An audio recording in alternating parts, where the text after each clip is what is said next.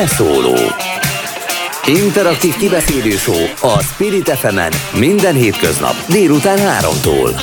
Várjuk hívásaikat a 0630 116 38 44-es nem emelt díjas telefonszámon. A mikrofonnál Ónadi Molnár Dóra. Jó napot kívánok, köszönöm, hogy velünk tartanak. Van egy szakállas vicc. Két jó barát beszélget az utcán, oda megy hozzájuk egy turista, és megkérdezi az egyiket. Do you speak English? Ha? Sprechen Sie Deutsch? Mi? Es penso italiano? Hő? Parlez-vous français? Nem értem. A turista elmegy, megkérdi az egyik jó barát a másikat. Hé, haver, nem kéne elkezdeni nyelveket tanulni?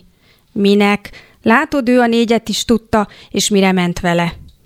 Talán már kitalálták ebből is, hogy a mai beszólóban azt járjuk körbe, hogy vajon miért nem beszélnek a magyarok nyelveket, mert még mindig nem beszél a többség. Hiába hagytuk el már 30 évvel a rendszerváltást, és nőtt fel azóta több generáció is, hiába csatlakoztunk 2004-ben az EU-hoz, még mindig alig beszélünk idegen nyelveket. A legfrissebb statisztikák szerint a magyarok több mint fele, azaz 57 a nem beszél semmilyen idegen nyelvet. Ezzel utolsó előtti helyen állunk az Európai Unióban. Nálunk picivel rosszabb helyzetben már csak a románok vannak. Amikor még Nagy-Britannia uniós ország volt, ők voltak egyébként a sereghajtók, 65,4%-uk nem beszél más nyelvet, csak az ékes angolt, amivel azért persze elég jól elboldogulnak. Valami nem működik a nyelvek terén Magyarországon. A magyar egy sajátos észjárású nép, ahogyan azt a miniszterelnök mondogatja gyakran.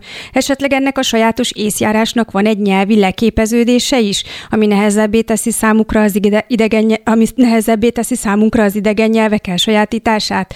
Vagy ez nem hangzik túl komolyan, és tudományosan, úgyhogy keressünk más okokat? Hát mi erre fogunk törekedni, inkább a nyelvoktatás hatékonysága, minősége terén ö, keressük majd az okokat, mert az látszik, hogy valami nem működik nálunk, míg más országokban viszont igen. Köszöntöm a stúdióban a téma egyik megkerülhetetlen szakértőjét, Rozgonyi Zoltánt, a Nyelvtudásért Országos Nyelvoktatási és Nyelvvizsgáztatási Szakmai Egyesület elnökét. Köszönöm, Köszönöm szépen, hogy eljöttél a stúdióba. Kicsit igazságtalan azon voltam, hogy hiába volt a rendszerváltás és az uniós csatlakozás, és nőtt fel már egy generáció, amely már nem a szocializmusban tanult kötelező oroszt, azaz csak tanították neki a kötelező oroszt, mert azt sem nagyon beszéltük. Szóval némileg azért javult a helyzet a korábbi állapotokhoz képest. Hogy néz ez most ki, hogy inkább a fiatalok beszélnek, ők jobban beszélnek, ez az 57 százalék nem beszél nyelveket, ezt, ezt kik, kik adják össze, inkább az idősebb generáció? Nyilván az idősebb generációból nagyobb számba kerülnek ki, és azt nyugodtan mondhatjuk, hogy a helyzet az sokat javult az elmúlt olyan, azt mondanám, hogy 5-6 évben elsősorban. Ennek azonban nem sok köze van az oktatás sikeréhez, sokkal inkább a motiváció, az a felismerés, hogy bármikor kerülhetek olyan helyzetbe, hogy külföldön kell dolgoznom, vagy külföldiekkel kell együtt dolgoznom, az, hogy az életünk, a munkafeltételeink, körülményeink sokkal bizonytalanabbá váltak, ennek van egy pozitív hozadéka is, nevezetesen a hétköznapjaink része ma már nagy többségnek, mondjuk úgy, hogy a 40 alatti, 40-45 év alatti korosztálynak az az élmény, hogy szükségem lehet idegen nyelvre, ez pedig nyitottabbá teszi az embereket. Abban a pillanatban, hogy egy ilyen motiváció megvan, mélyen belül valóban megélt, nem csak rámondott motiváció, abban a pillanatban a nyelvtudás, a tényleges nyelvhasználati készség is elkezd ezután menni, az oktatás, az iskolai oktatás az, ami sajnos borzasztó lemaradásban van, ehhez nem nagyon tudott hozzátenni semmit. Így miközben nálunk javult legalábbis a fiatalabb generációknál a nyelvtudás, nemzetközi összehasonlításban semmit nem javult a helyzetünk. Most néztem meg az adásra készülve egy friss cikket a Kubiton. Őt, ők összeszedték, hogy az elmúlt években hány nyelvvizsgázó volt, és az az a szomorú adat jött ki, hogy itt nagyon nagy zuhanás következett be. 2013 és 19 között valamennyire stabilizálódott a helyzet, de akkor vegyük először a, számokat ténylegesen. 2011-ben 166 ezer nyelvtanulóhoz érkezett meg a nyelvvizsgabizonyítvány, míg 2019-ben 124 ezer kapta meg, és 2020-ban, ugye az egy speciális év volt, 86 ezer. Ez azért drámai csökkenés. Ha csak a számokat nézzük, akkor drámai csökkenés, ez önmagában nem sokat mutat abból, hogy ténylegesen mennyire fontos a nyelvtanulás, a nyelvtudás. Az egy-egy adott évben nyelvvizsgázók száma az sokkal inkább oktatásszabályozási kérdés. Elsődlegesen azt reagálja le, hogy éppen hogy alakulnak az állami finanszírozású felvételi keretszámok. Ez a legerőteljesebb tényező benne. Ennek a tetejébe jönnek a demográfiai változások. Itt az elmúlt öt évben már folyamatosan érezhető volt egy nem jelentős mértékű, de azért kitapintható pár százalékos évről évre csökkenés abban a korosztályban, akik jellemzően nyelvvizsgáznak, ez ugye a 17 és 20 közötti, 17-19 közötti a felvételire készülő felvételiző korosztály, és aztán a 22-26 közötti Igen, ez azért nagy szomorúságom, hogy az idősebbek egyáltalán nem. Mondjuk ebből a szempontból semmilyen romlás nem következett be. 2011-ben is rendkívül alacsony volt az 50 feletti elkülnyelvvizsgázási kedve. Ami azért nem jelenti azt tegyük hozzá, hogy ott ne lenne fejlődés, ne lett volna fejlődés uh-huh. az idegen nyelvtudásban, ők kevésbé vannak rákényszerítve. Azzal érdemes tisztában lenni, hogy a nyelvvizsga az egy oktatáspolitikai eszköz, az a nyelvtudás fontosságát határozza meg a felvételiző korban, vagy az egyetemi tanulmányait folytató korban levő fiatalok számára, tehát egy egyértelmű prioritást rögzít, és ez a nagyon nagy baj akkor, amikor kizárólag most az egyszer amnestiát adunk, majd a következő évben megint amnestiát adunk, vagy amikor kötelezővé tesszük a felvételihez a nyelvvizsgát, majd öt éven keresztül ezt kőbevésett igazságnak tekintjük és megerősítjük, utána két hét alatt hirtelen eltöröljük, és azóta sincsen semmiféle kommunikáció arról, hogy de mégis Azt mi az megkérdezzük, lesz a, szemben. Lesz a műsor során erre módunk, mert a Hallgatói Önkormányzatok Országos Konferenciájának szóvivője velünk lesz, és meg tudjuk tőle kérdezni, hogy ők, ugye ők voltak az egyik kezdeményezői ennek a könnyítésnek, de még visszakavarva, tehát az mennyire érzékelhető, hogy egyébként nem kényszerből, hanem ilyen felnőtt tanulási hobbiból mondjuk így jelen van a, a, a nyelvtanulás magyar társadalom életében, vagy ez csak és kizárólag a munkaerőpiac, ha kikényszeríti, akkor megtanuljuk, hanem akkor el vagyunk nyelvvizsgák nélkül, vagy nyelv, nyelvtudás nélkül, hogy látod ez, hogy Én az elmúlt években? Azt hiszem, hogy sokat elárul a korosztályos megoszlás, ami a nagyon sokat nem változott, évről évre egy picit tolódik lefelé, tehát a nyelvvizsgázók akárhányan is vannak ők, 120 ezeren, 80 ezeren járványjal vagy anélkül. A nyelvvizsgázóknak olyan 55% a az a korosztály nagyjából mostanra így állt be, akik a felvételihez nyelvvizsgáznak, felvételi pluszpontszámok miatt nyelvvizsgáznak. Olyan 40% ot közelít azok aránya, akik a diplomat megszerzés miatt nyelvvizsgáznak, és a maradék 5%-on osztozik nagyságrendileg az a réteg, akinek vagy munkaköri előírás, vagy nem előírás, de a tovább lépéshez szükséges, hogy fölmutasson nyelvvizsgát. Ez leginkább a közalkalmazottaknál szokott jelen lenni. Vagy pedig, amit mondott, a motiváció, az, hogy tanul egy második, harmadik nyelvet, és hogy legyen valami célkitűzés, ezért elhatározza, hogy ő abból a spanyolból, franciából, olaszból, leggyakoribb harmadik nyelvek nyelvvizsgát is le akar tenni, ez tartósan 1-2 százaléka a, a nyelvvizsgázóknak, tehát jelen van, de ez egy nagyon pici réteg. A döntő többségnek azért kell a nyelvvizsga, hogy eleget tegyen egy követelménynek, az a követelmény pedig egy nagyon világos elvárást tükröz, egy diplomás értelmiségének ma Magyarországon kell tudnia egy vagy két idegen nyelvet, ha egy kicsit kézzel, lábbal is, ha egy kicsit nehézkesen is, azért lássuk be, ez a bizonyos középfokú nyelvvizsga, ez a B2-es nyelvtudás szint.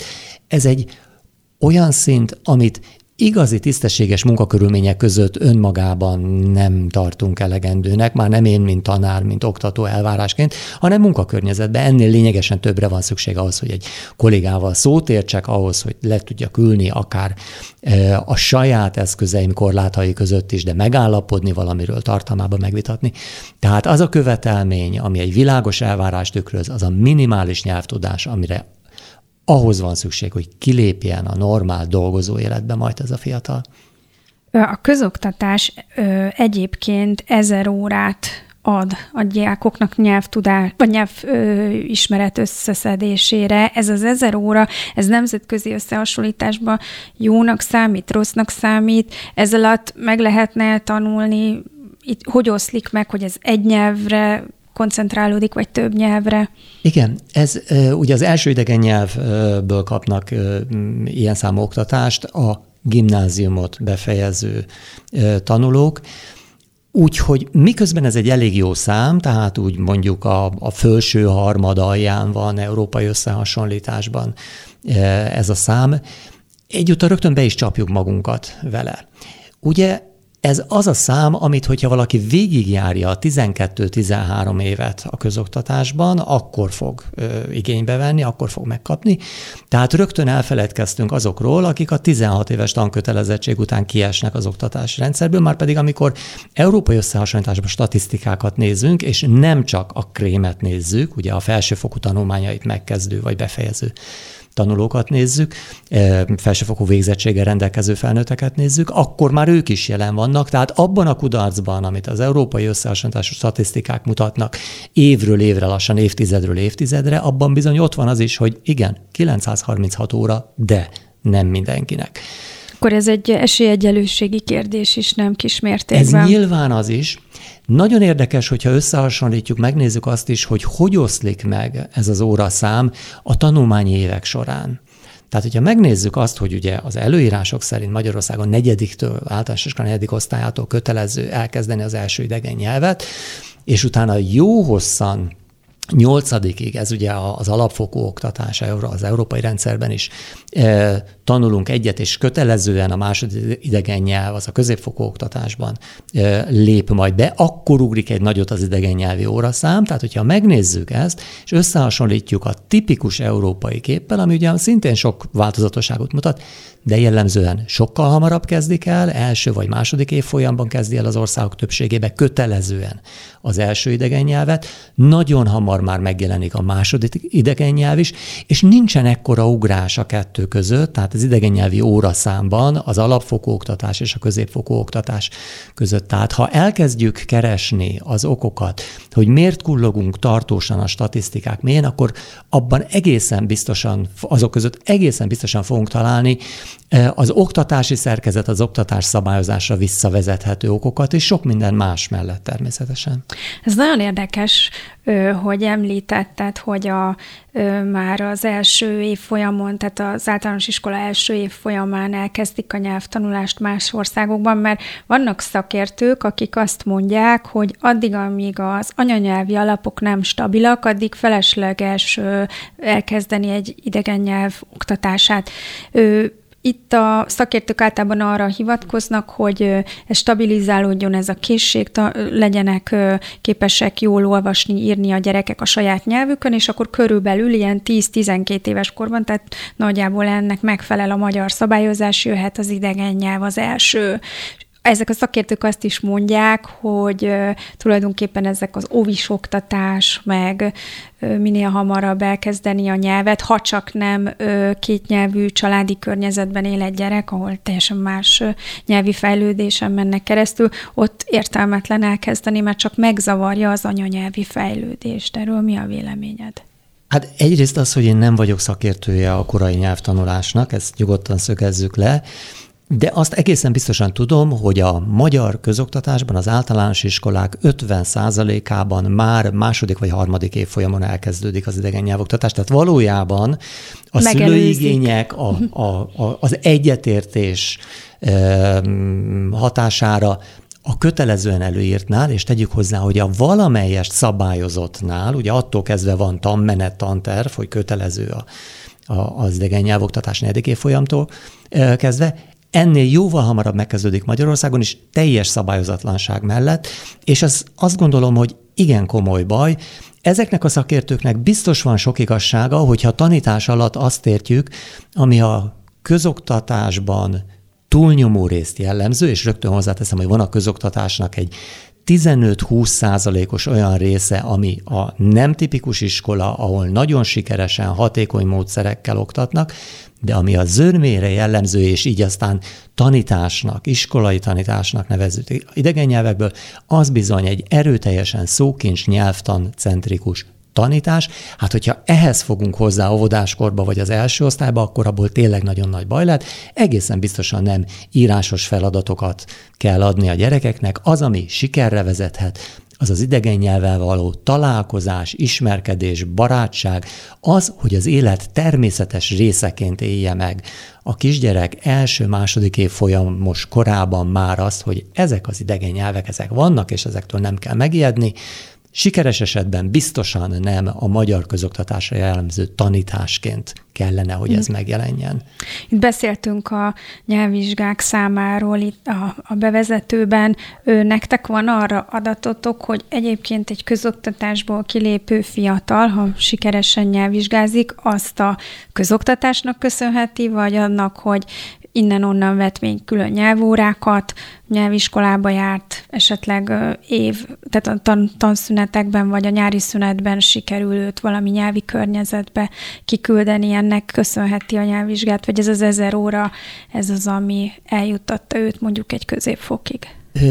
Nyilván nehéz találni olyan tanulócsoportokat, iskolákat, ahol ez fekete-fehér kép lenne, de azt nyugodtan lehet mondani, hogy akkor most ugye beszélünk a, köz, a középiskolákról, tehát hogyha a B2-es középfokú nyelvvizsga, vagy az emelt szintű nyelvi érettségi szintjéről beszélünk, akkor a középiskoláknak egy olyan 15-20 százaléka az, ami el tudja vinni a tanulócsoportokat, az abban lelkismeretesen, rendesen tanuló diákokat biztonsággal a B2-es középfokú nyelvvizsga szintig, sőt, néhány intézményben, néhány tanulócsoportban, akár a C1 és a felsőfokú nyelvvizsga szintjéig is, úgy, hogy alapvetően erre támaszkodnak. Ez nem jelenti azt, hogy az ottani diákok ne vennének időnként igénybe például a nyelvvizsga előtt egy kis ráerősítést, jobb módú szülőnek küldeni el akár külföldre a, a, a, a gyereket, hogyha megteheti, belefér a családi büdzsébe. Tehát ők is kapnak pluszt, de szakmailag azt lehet mondani, hogy igen, van a középiskoláknak egy nagyon szűk része,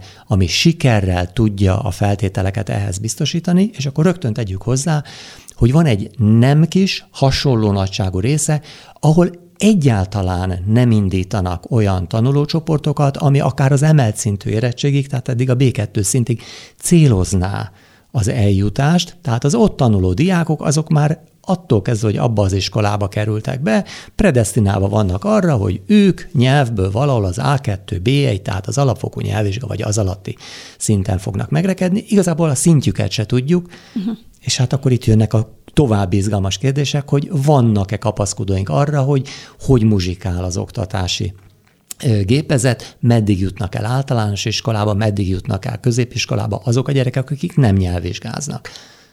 Ugye 2014-ben határozta el a kormány, hogy a felsőoktatás feltételiül szabja a középfokú nyelvvizsgát, és valóban, ahogy említetted, 2019-ig nem hallottunk arról, hogy ezen a szabályon változtatnának, vagy kicsit kitolnák a határidőt. De közben azt is meg kell nézni, hogy, hogy, hogy mit tett a nyelvtudás elsajátításához hozzá a közoktatásban a kormány ezen idő alatt, hiszen még 2019 előtt nem tudtuk, hogy el fogja törölni ezt a belépési feltételt, és én azt láttam, hogy sajnos 14 és 19 között számos olyan intézkedés történt, ami, ami nem éppen a ö, nyelvtudás, nyelvvizsgák megszerzése irányába hatott volna, és most akkor egy példát mondok. Ö, a két tannyelvű iskolák ellen hát folyt egyfajta hadjárat. 2012-ben Hoffman Rózsa már feszegette az akkori államtitkár, hogy itt nem folyik minőségi oktatás, és hozzá kell nyúlni ehhez az iskolatípushoz. Ö, aztán utána valóban különböző határozatok születtek, amelyek szigorítottak azokon az iskolákon, és egyre kevesebb lett belőlük, és most pedig az a helyzet, hogy tulajdonképpen a szülők élethalálharcot folytatnak egymással, hogy a gyerekeiket oda benyomják. Tehát nagyon ö, nagy igény lenne rá, és nagyon kicsi a kínálat. Mi történt ezen a fronton, két tannyelvű fronton?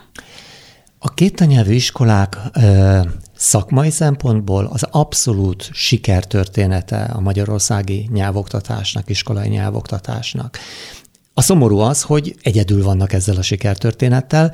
Ennek van egyszerű szakmai módszertani oka, a nyelvtanulásban a legfontosabb tényező a motiváció, az, hogy a gyerek ne csak a kérdésre automatikusan azt x be egy kérdőíven, hogy igen, neki fontos a nyelvtudás, meg a szülő is, hanem az, hogy ő valóban megélje, nap mint nap találkozzon a nyelvvel, úgy vegye körül, hogy ez az élet természetes része.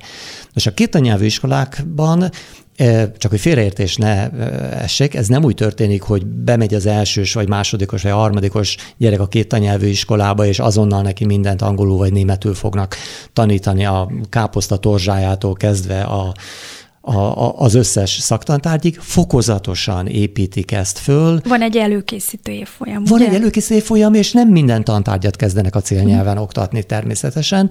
Ez egy jól átgondolt rendszer, de néhány év alatt odáig vezet el, hogy a tantárgyak többségét többségében, ott sem százszázalékosan, de többségében az adott idegen nyelven tanulják, azzal folyamatosan dolgoznak, és abban a pillanatban az az angol, vagy német, vagy más idegen nyelv nem egy darab plusz bemagolandó, lesz belőle dolgozat meg kell írni tantárgy, hanem az élet a tanulmányai markáns, fontos, integráns része, Hát ezt úgy hívják, hogy tartalom alapú oktatás, amikor a nyelv valójában eszköz, amit használok az egyéb ismeretek megszerzésére, és eközben a nyelvet is, mint készséget, mint tudáscsomagot elsajátítom, fejlesztem.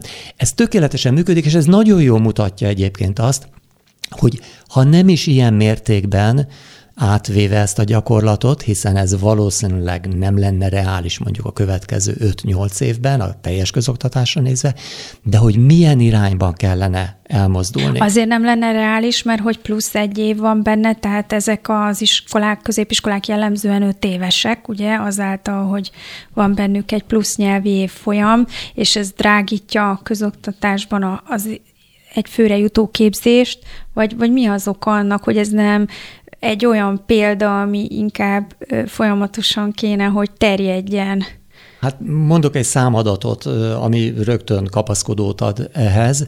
Ha megnézzük azt, hogy a középiskolában oktató tanárok, hangsúlyozom, nem a nyelvtanárok, a tanárok között az idegen nyelvtudás hogy néz ki? Önbevallás alapon legalább egy idegen nyelven tud, a tanár, akkor 32 százalékot kapunk, ez a közoktatás indikátorrendszere 2019-es e, tanulmánynak a része, egy akadémiai e, tanulmány, akadémiai kutatóintézeti tanulmány.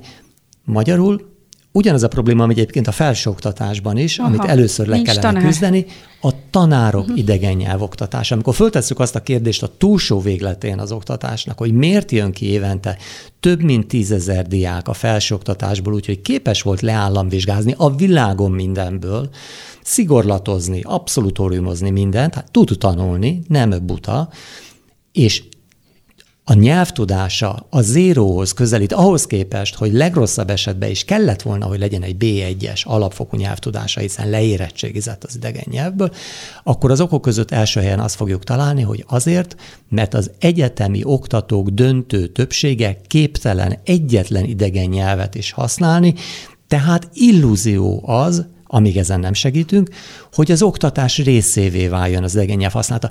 Tehát ugyanez a probléma az iskolákban, és azon kívül hát persze azért tananyagkészítés, egy rendszer bevezetése, mind-mind-mind sok mindent igényel, de annak nem lett volna akadálya, például az említett kormányrendelet megalkotásakor 2014 végén. Uh-huh, igen 15 eleje óta tudunk erről, amikor kitűzték, hogy kötelező a nyelvvizsga a felvételéhez, hogy elkezdődjön egy olyan fejlesztési folyamat, amiben legelőször is megnézzük, hogy mi a helyzet az iskolákban, mi a jó gyakorlat, köz, milyen jó gyakorlatot találunk, ami közös a sikeres iskolákban, mik a gátló tényezők, és ezen keresztül elindulni egy fejlesztés.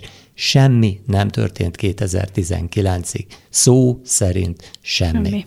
Ez azért is nagyon érdekes, mert ugye amikor létrehozták a csúcsminisztériumot, ezt az emberi erőforrások minisztériumát, akkor az volt hozzá az ideológia, hogy ez egy milyen jó ö, képződmény, hiszen nagyon sok terület van egymás mellett, ö, egy nagy intézményben, tudnak kommunikálni egymással a érintett területek államtitkárai, és hogy ez egy ilyen interdisziplinaritást tesz lehetővé, és hogy így össze, nagyon jól lehet egymásra építeni közpolitikai döntéseket, és hát ugye ez azért vicces már, hogy inkább szomorú, hogy amikor a felsőoktatási államtitkárságban meghozták ezt a döntést a kötelező nyelvvizsga felvételről a felsőoktatásba lépéskor ugyanazon a folyosón, egy másik államtitkárságon, a közoktatásin meg elkezdték a két tannyelvű intézményeket vegzálni. És akkor most egy kicsit átevezünk a módszertani részekre. Remélem, hogy a vonalban van velünk Prievara Tibor, innovatív pedagógus, a 21. századi tanár, illetve a népszerű tanárblog szerzője, egyik szerzője.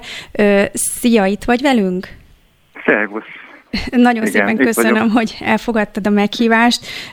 Egy fővárosi gimnáziumban dolgoztál pár évvel ezelőtt, amikor hát híret, híred ment, illetve annak a módszertannak híre ment, ahogy te ott oktattad a diákjaidat. Heti négy angol óra után a második év végén középfokú nyelvvizsgát tettek ezek a diákok, és a két évre rá meg felsőfokút. Ez a saját fejlesztésed volt, ö, olyannyira ö, sikeresnek tekintette a nemzetközi ö, ö, szakma is, hogy ö, beválasztották a módszeredet a Microsoft Innovatív Pedagógus pedagógus programjába. Mesélnél egy kicsit erről a módszerről, hogy hogy kezdted el, milyen, mit láttál, hogy a diákokat hogyan lehet megfogni, hogy... Igen. Értem, hát az a néhány éve, az 11 évvel ezelőtt. Ó, hát kicsit. Igazából ez úgy, hogy egy kicsit már régebb volt. A másik érdekesség az az, hogy hogy nem teljesen, tehát azok a dolgok, amiket én használok, azok mind léteztek, csak nem az oktatásban használták őket. Manapság azért most már nagyon nehéz úgy eldobni a pedagógiai konferenciákon egy, egy követ, hogy ne egy gamification szakértőre essen rá, de azért ez 2010-ben nem így volt, tehát most a, akkor még nem volt ennek semmilyen magyar egyáltalán, külföldi Ez hogyan lehetne ezt a kifejezést lefordítani, hogy Magyarul játékos. gamifikációnak szoktuk uh-huh. hívni, vagy eljátékosításnak. Ez nagyon sok félreértésre szokott uh, okot adni, hiszen nagyon gyakran azt gondolják, hogy uh, itt arról van szó, bocsánat, hogy játékokkal tanulunk, vagy a, a tanulás az játéká válik teljesen. Két alapvető megközelítése van ennek. Az egyik az, amikor azt mondjuk, hogy a valóban készítünk egy videójátékot, és azon a videójátékon keresztül próbáljuk megtanítani, vagy segítünk a diákoknak megtanulni bármilyen tananyagot. Ilyen most nagyon sok és a másik, aki azt mondja, hogy videójátékban található elemeket használunk, nem videójáték kontextusban.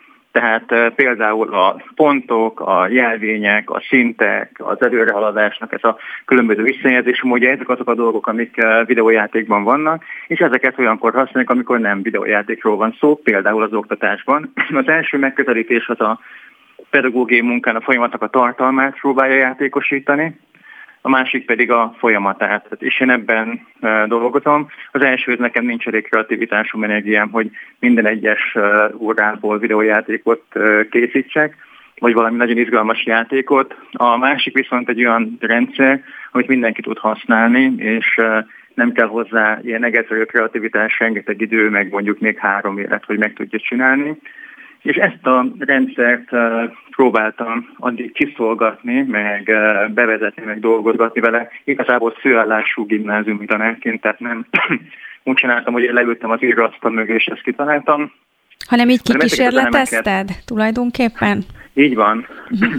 Több száz uh, diáknak a, a a könnye, verítéke, vére és sok-sok és nyelvvizsgája van, hogy ez a rendszer kialakult. És hát a végén, végén nyelvvizsgája, amikor a legelőször bevezettem erről a 21. századi tanácsimű könyvben írtam is részletesen, és furcsa módon, vagy érdekes módon ezt kapott uh, visszhangot, amikor kiemelték a emberek, hogy mit szerettek abban a könyvben, nagyon amikor leírtam azt, hogy mi nem sikerült, mert hogy valahogy ott nem, nem, csak a siker kommunikáció, hanem a kudarcok megélését is megpróbáltam uh, leírni, hiszen még kapaszkodom. Nem tudtam, hogy mit csinálok, csak volt egy ötletem, volt egy gondolatom, és ezt valahogy heti 22-24 kontaktúra mellett meg szerettem volna valósítani, és a sikerült is, de úgyhogy minden hónapban minden úgynevezett tanulási időszaknak a végén az összes diáktól igen részletes visszajelzést kértem, és talán leültünk és gondolkoztunk azon, hogy hogy lehetne ezt a rendszert még élhetőbbé számukra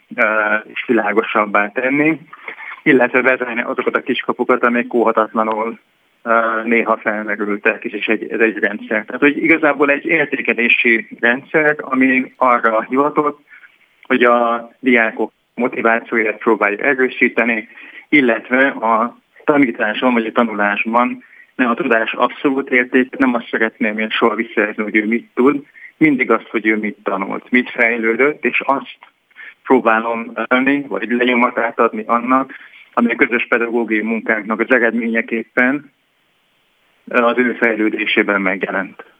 Mennyire használtad ebben a, a saját módszeredben a már meglévő ö, ö, módszertanokat, akár a projektpedagógiát, akár ö, más típusú ö, módszereket?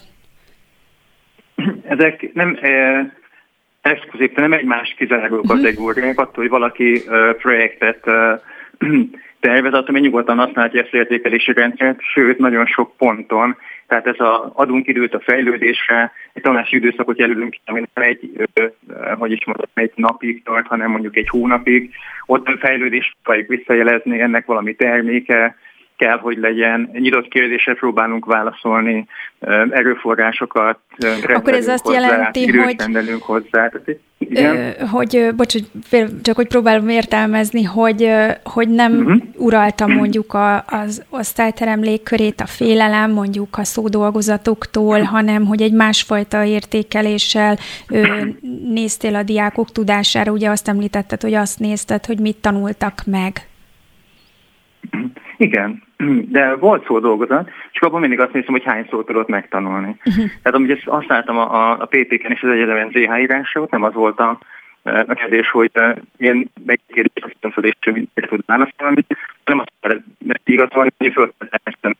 Ó, most egy kicsit akadozva hallunk, tudsz valahogy, nem tudom, halló? Hajaj. Az van, hogy így minden második szótagod jut csak el hozzánk. Ha, nem tudom, hogy tudsz-e mozdulni a lakásban, vagy ahol vagy éppen, hogy közel legy, vagy másképp.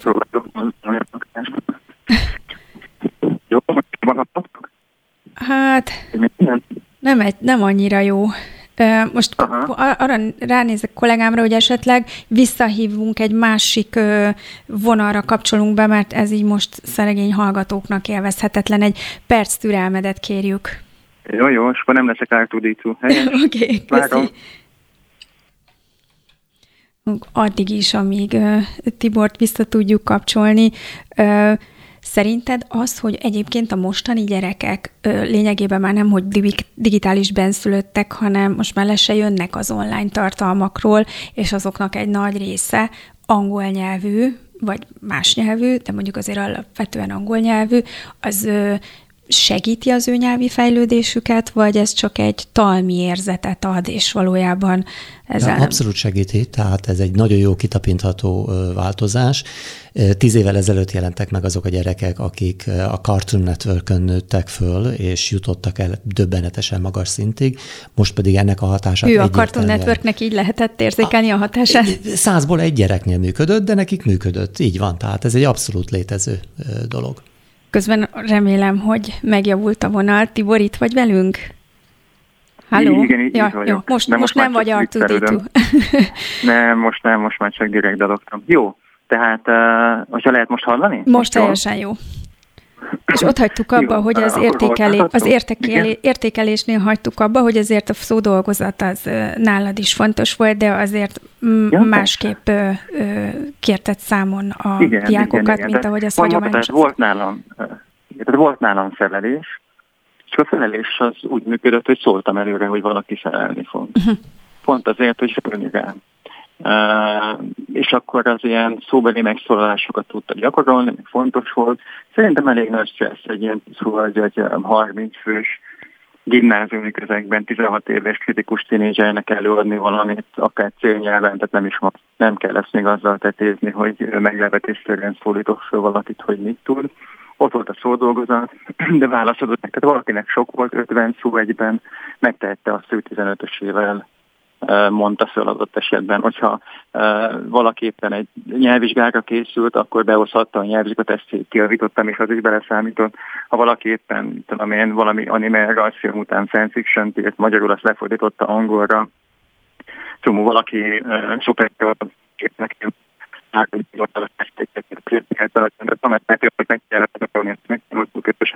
lehetőséget adta neki gyakorlatilag bőlításra, egy óra, hogy nekik most megpróbáltam Jaj, Tibor, ne haragudj, hogy szabadba vágok megint, ilyen nagyon horrorisztikus hát. a éter. Vajon mi lehet ennek az oka? Nem tudom, én itt a második kerületben vagyok, kijöttem még a kertbe, és aha, aha. lehet, hogy a... Most a... tökéletes. Most tökéletes? Most tökéletes.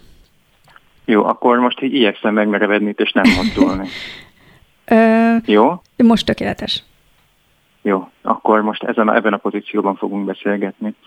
Uh, igen, tehát, hogy uh, lehetőséget adok a javításra, hogy ők képesek legyenek, uh, vagy akár behozzanak olyan dolgokat, amiket a, egyébként ők a világban szívesen csinálnak, jobban meg is ismertem őket ezáltal, és valahogy az volt a cél, hogy ők megtanulják azt, amit meg, tud, meg kell tanulniuk, vagy hasznos megtanulniuk, értsék, hogy ez miért jó, hogy azt megtanulják, és legyen lehetőségük arra, hogy beleszóljanak abba, amit tanulnak, és ahogy tanulunk, pont azért, mert nem hülyék ők, ugye csak gyerekek, ahogy ezt mondani szokás, tehát valahogy egy olyan közös platformra kerültünk, ahol az értékelésben én nem jelentem meg, mint stresszforrás, legalábbis, mint, mint értékelő személy nem jelentem meg, mint stresszforrás, mint, mint ember néha biztos és ez szerintem egy nagyon fontos lépés. Rozgonyi Zoltánnal itt a stúdióban még hívtunk vissza téged, arról beszéltünk, hogy még a Cartoon Networknek is volt hatása a gyerekek nyelvtudására.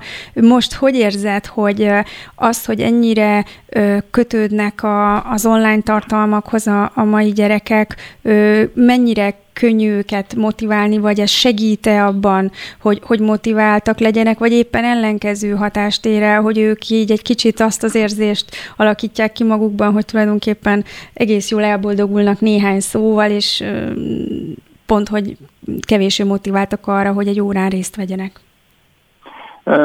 Nem, az, az, az mindig van, tehát hogy amikor az ember nem is néhány szóval, de mondjuk ilyen gyenge középfokon vagy középfokon megtanul angol, és úgy érzi, hogy most már tud kommunikálni, azt nehéz valakinek megér, valakivel megértetni, hogy miért fontos az, hogy mondjuk tovább lépjen, és igényesebben tudja kifejezni magát. A Cartoon Network működik, tehát én nem tudom most hirtelen azt a pontot fölidézni az én nagyfiamnak az életében, amikor a, a Netflixet elkezdte csak angolul nézni angol felirattal, és már nem képes szinkronizált filmeket megnézni, tehát hogy ilyen is, ez is most ez a itt az új Cartoon Network, hogyha úgy tetszik.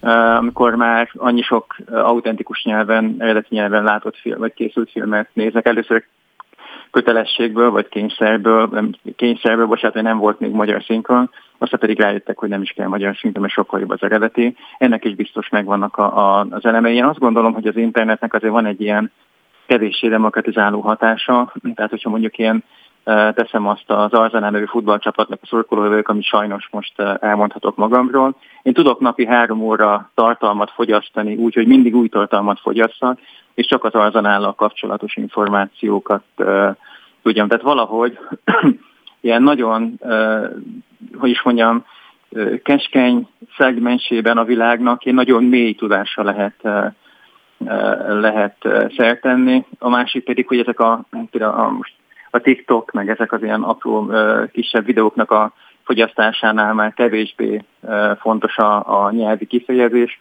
sokkal inkább fontos a vizuális kifejezés, és ez szerintem másrészt egy picit így vissza, vissza tudja vetni a, a diákokat, tehát ez nekem egy nagy tanulság volt, hogy írj arról, ami téged, szere, ami téged érdekel, vagy amit szeretnél. Ott vagy nagyon marginális, ilyen specifikus dolgok voltak, tehát valamelyik játék, valamelyik karakterének a négy oldalas elemzése. Ez behoztad órára. általános uh-huh. értelmetlen dolgok. Uh-huh. amikor uh-huh.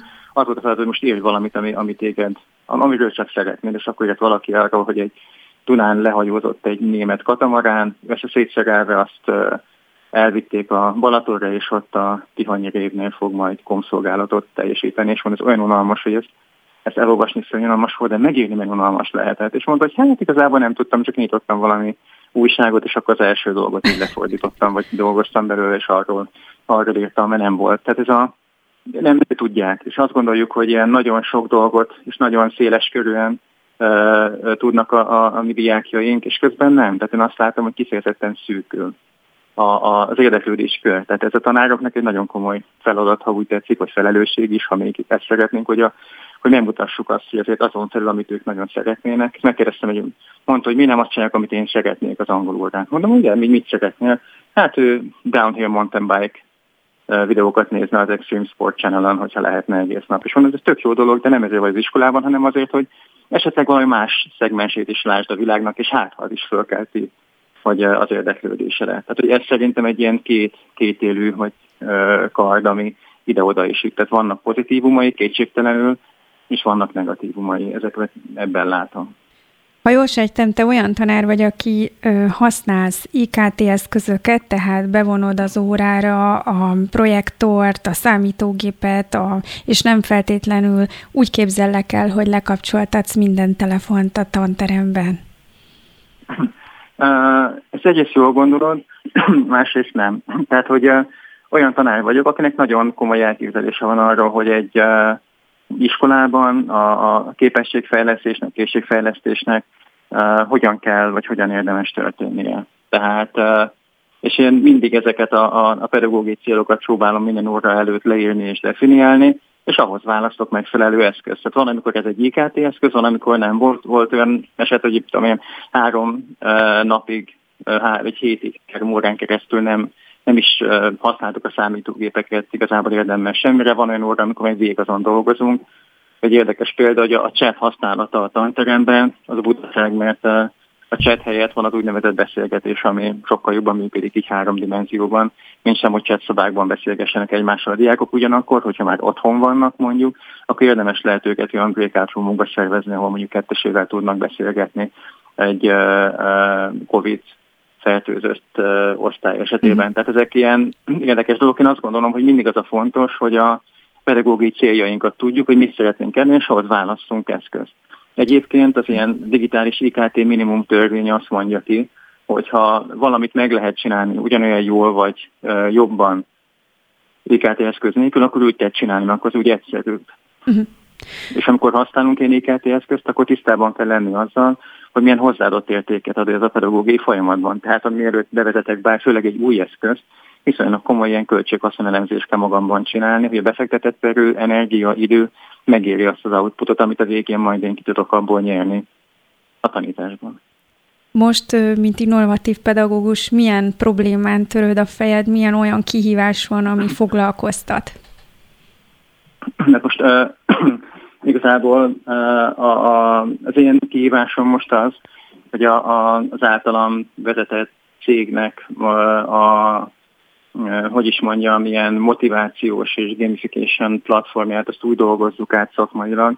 Most már nem egyedül, hanem több ezer tanárnak a megkérdezése után, rengeteg fókuszcsoport, mély interjú, kutatás és egyéb, egyéb ilyen izgalmak után úgy rakjuk össze, hogy az nem az, át, ne az általam megálmodott digitális értékelési gamifikációs valóságot tükrözze vissza, hanem azt az ideális világot, amit már több ezer tanár és százezer diák a hashtag schoolon e, most már évek óta csinál, és ami az ő számukra e, nyújtana további, hogy is mondjam, könnyebbséget, ha úgy tetszik, akár meg középtávon is a tanulásban, meg az értékelésben. ez, ez most a legizgalmasabb, meg az, hogy hogyan lehet jó projekteket csinálni most ezzel töltöm az időmet. Nagyon szépen köszönöm, hogy velünk voltál, a hallgatóknak pedig ajánlom, hogy kövessék a tanárblogot a Telexen, mert mindig új problémákról adtok hírt, és jó elemzések olvashatók ott. Priavara Tibor volt velünk, innovatív pedagógus, a 21. századi tanár című könyv szerzője. Köszönöm szépen. Én köszönöm. Sziasztok. Szia.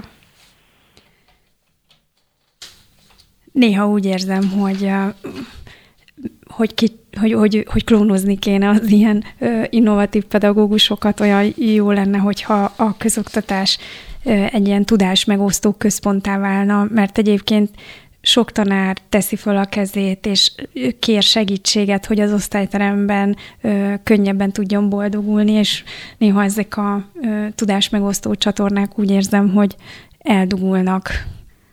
Én azt hiszem, hogy a klónozás még egy kicsit odébb van, de addig is képzéssel nyugodtan lehetne segíteni ezen a problémán. Az, amit Tibor az imént mondott, hogy az adott célhoz kell a megfelelő eszközt választani, azt az eszközt persze tudnunk kell használni. Ez mind-mind oda vezet, hogy a tanároknak, pedagógusoknak szakmai támogatásra, képzésre van szüksége, és ez alapvetően a közoktatásból érdemben hiányzott az elmúlt 5-10 jó pár évben.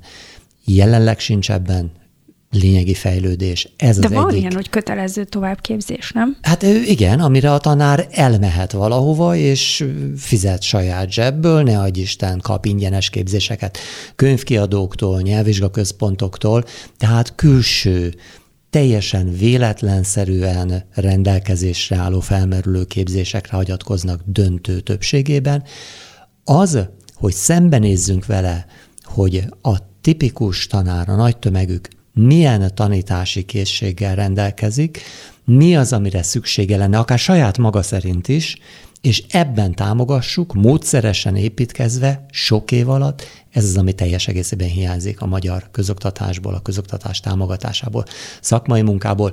Azt kell, hogy mondjam, hogy időnként még visszasírjuk Hoffman Rózsát, akinek ugyan szörnyű öszletei voltak, de egyértelműen a kormányzatban volt valaki, volt egy stáb, aki az idegen nyelv oktatás fejlesztésén próbált dolgozni, azóta ez megszűnt. Nincsen olyan munkatárs az apparátusban nincsen olyan csapat, osztály, aki ehhez érdemben akár csak megpróbálna hozzátenni. Hiányzik. Közben pedig be tudjuk kapcsolni a Hallgatói Önkormányzatok Országos Konferenciájának szóvivőjét, Marcelit, vagy velünk? Budai Itt vagyok, Marcel. üdvözlöm a kedves hallgatókat. Szia, szia! Köszönöm szépen, hogy elfogadtad a meghívásunkat. Itt már egy kicsit érintettük a, a, a hőoknak a úgymond sikerét, hiszen nektek komolyan sikerült nyomást gyakorolni a kormányra az ügyben, hogy ád egy ne legyen belépési feltétel a 2014-ben előírt nyelvvizsgafeltétel a felsőoktatásba, át kettő pedig, hogy a diplomák ne ragadjanak be a nyelvvizsga hiányok miatt. Azt kérdezném tőled így elsőre, hogy belső felmérések mutatták azt, hogy nagy a baj. Mi az, amivel meg tudtátok győzni a döntéshozót, hogy valahogy még túl korai lenne ezt a belépési feltételt előírni, illetve hogy a diplomák kiadásánál ez szintén probléma? Aha, én szerintem a két történetnek nagyon más érrendszere volt. Kezdeném most a, a frissebbel, Ugye most 2021-ben uh, sikerült ezt elérnünk, hogy a diplomák átvételéhez ne kelljen a, a nyelvvizsga. Szerintem itt önmagában a számok eléggé meggyőzőek voltak. Tehát hozzánk uh, így márciusban kezdtek el nagyobb számban bejönni azok a hallgatói megkeresések, hogy itt probléma van. Ugye ennek volt egy olyan előzménye, hogy mi már novemberben is pentegettük ezt a témát, hogy foglalkozni kellene vele, de ezt követően a kormányzat februárban eléggé határozottan és nyilvánosan a sajtóban válaszolt, hogy ez, ezt felejtsük el, ez idén nem lesz az amnestia. Csak ugye akkor még nem számolt senki a, a következő hullámmal, ami egy kicsit átírta a játékszabályokat, ugye, ugye megint csak be kellett zárni a, a nyelvvizsga központokat, és főleg a szakmai nyelvvizsgáknál okozott egy nagyon nagy problémát, uh, ugyanis nagyon kevés olyan nyelvvizsga központ volt, aki online akkreditációval is rendelkezett, és szakmai nyelvvizsgákat is tudott szervezni, tehát akár itt a gazdálkodás menedzsment szakra gondolunk, minden évben az egyik top sláger szak, ahol legtöbben jelentkeznek, az alapszakos diploma átvételéhez kell egy szakmai nyelvvizsga, Egyetlen egy nyelvvizsga központ jogosult ilyen nyelvvizsgát szervezni, akinek nincs online akkreditációja, és ezek a hallgatók novembertől egészen májusig nem tudtak nyelvvizsgát szerezni. Uh, és ekkor végeztünk egy intézményi adatbekérést, ami azt mutatta, hogy a végzős hallgatók 35%-ának nincs meg az egy darab B2-es nyelvvizsgája sem és ugye itt még csak azt sem vizsgáltuk, hogy adott szaknál, ahogy mondtam, mondjuk szaknyelvi nyelvvizsgát elvárkúzó, vagy C1-es nyelvvizsgát vár el, tehát ennél akár ez egy sokkal magasabb szám is lehetett volna. Úgy kalkuláltuk, hogy ez nagyjából akár 20-25 ezer hallgatót is érinthet. Uh, és e- Hadd kérdezzek vissza, itt, hogyha... itt van velünk a stúdióban Rozgonyi Zoltán, a Nyelvtudásért Egyesület Jó, elnöke, ő, ő is itt bekapcsolódna. Rosszul tudom-e, hogy ez a követelményrendszer, tehát hogy egy adott szakot befejező, végzős diáknak milyen, konkrétan milyen nyelvvizsgát kell fölmutatnia, ez egyetemi hatáskörben van. Az, hogy az adott szak elvár-e valamilyen többlet. Az, hogy milyen nyelvvizsgát, nyelvvizsgát, mert az jogszabályi kötelezettség, hogy a felsőfokú végzettség megszerzéséhez szükség van egy B2-es államilag elismert igen, hogyha ennél többet vár el, akkor azt a KKK-ban kell rendezni, hogyha jól tudom, Igen. a képzési kimeneteli követelményekben, ami ugye nem régen változott meg, korábban kormányrendelet szabályozta, most már miniszteri utasítás fogja szabályozni. Ez a gyakorlatban egyébként nagyjából igaz azzal, amit, amit elnök úr mond, tehát azért az intézmények szoktak itt inkább kérni módosításokat, amit utána a, a kormányrendelet vagy a miniszter jóvá hagy, de hát azért alapvetően vannak központi átdolgozások is, de abban igaza van elnök úrnak, hogy olyat nehezen tudok elképzelni, hogy egy intézmény kérése, Uh, nyilván itt több intézmény, vagy a szakok képviselőinek a kérését uh, értem nélkül változnának mondjuk a nyelvvizsga kimeneteli követelmények. Tévedek-e, hogyha azt mondom, hogy ahelyett, hogy egy nagyon régóta a közmegegyezéssel meglevő, az oktatás prioritásaira alapvető hatással levő követelményt fölborítunk, valójában egy tolvonással el lehetett volna intézni azt, hogy azon intézmények, akik jelenleg online le nem tehető szakmai, szaknyelvi vizsgát követelnek meg, ebben a járványjal sújtott évben általános nyelvvizsgát fogadjanak el, ez egy rendelet, az adott intézményvezetésnek egy ö, lépése kellett volna, hogy legyen, megspórolva mindazt a hosszú távú kárt, amit egy immár másodszor, most csak a, most az egyszer, és soha többet nem csinálunk ilyet, most másodszor csináljuk most az egyszer. Ez újabb nyelvvizsgamnestia jelent a nyelvtudásra, a nyelvtudás értékére, vagy arra nézve, hogy mégis akkor a középfokú oktatásnak mi a feladata, hova vigye el a diákokat? Ez alapvetően nem volt tehát, hogy e, ez benne volt alapvetően a pakliban. Tehát, hogy ennél a tárgyalási folyamatnál, illetve a 20 nyelvvizsga 20 tárgyalási folyamatnál is nekünk voltak azért ilyen BC opcióink, hogy amiben mondjuk a visszavonás nem támogatja a kormány, akkor mik lehetnek azok a köztes megoldások, amik amik az igazán rászorul, vagy az igazán bajba lévő hallgatóknak tudnak segíteni, és egyébként ez volt az egyik, hogy akkor legalább azt lépjük meg, hogy ahol nem lehetett online nyelvvizsgát szerezni majdnem fél évig, ott, ott tegyünk kedvezményeket. Itt szerintem önmagában a 35% volt a meggyőzőért, tehát hogy nyilván mi szerintem nincs Magyarországon olyan akár politikában dolgozó ember, akár, a, akár szakmai ember, akár megmondó ember, aki ne értene egyet azzal, hogy az, hogy fiatalok beszélnek nyelveket, ez egy nagyon fontos dolog. Még csak azt sem lehet mondani, hogy ez a hatalmas tömeg, ami, ami, ami összejött nyelvvizsga nélkül az idei végzések közül, ő náluk, tehát hogy nem lehet elengedni az egyéni felelősségnek a, az érvrendszerét is, még nem, nem akarok annyira demagóg lenni, hogy ezt úgymond kitérjem a narratívából, tehát egy egyetemi hallgatónak igenis megvan az az önálló felelőssége, hogy ne hagyja utolsó pillanatra ezeket a dolgokat, és a többi, és a többi, és a többi. De azért, hogyha odaérünk, hogy egy évfolyamnak a 35%-a nem tudta megszerezni a B2-es nyelvvizsgát, a törvényi előírást, akkor ott valamilyen rendszer szintű problémának is kell lennie, ezért valamilyen rendszer szintű megoldást is kell tudni javasolni. Hadd kérdezzem meg, hogy ebben gondolkodtok-e, mert ebben nyilván teljesen igazad van, hogy ez egyéni felelősség kérdése is, ezek a, a hallgatók le tudtak tenni minden más vizsgát, nyilván amíg nem voltak és a torkukon, már bocsánat, addig elhanyagolták azt, hogy itt előbb-utóbb egy nyelvvizsgát is kellene tenni. Tömegesen vannak ilyenek, ez egy évtizede látott probléma.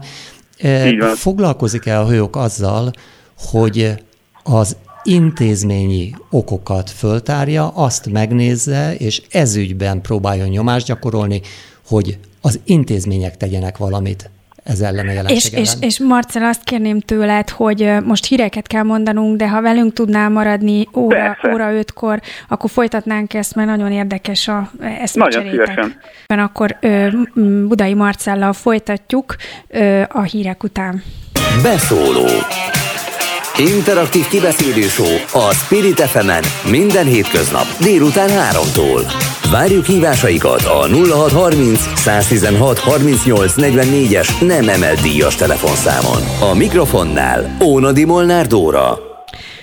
Köszönöm szépen, hogy velem tartanak, és akik most kapcsolódnak be a beszélgetésbe, azoknak jelzem, hogy arról beszélgetünk, hogy vajon a magyarok miért nem beszélnek eléggé idegen nyelveket, ez ügyben eléggé alulszereplünk a statisztikákban. 57%-a a magyar embereknek nem beszél semmilyen idegen nyelvet. A stúdióban vendégem pedig Rozgonyi Zoltán, a Nyelvtudásért Országos Nyelvoktatási és Nyelvvizsgáztatási Szakmai Egyesület elnöke, és a vonalban pedig Budai Marcel, a Hallgatói Önkormányzatok Országos Szövetségének szóvivője, akivel itt félben maradt egy kis polémia azzal kapcsolatban kérdezett tőled, elnök úr, hogy felmértétek-e, illetve hogy a hők felmérte, hogy a végzős diákok ahhoz, hogy le tudják tenni a nyelvvizsgát, mire lenne szükség. Ugye arról beszéltünk az előző órában, hogy a hőok elérte, hogy a kormány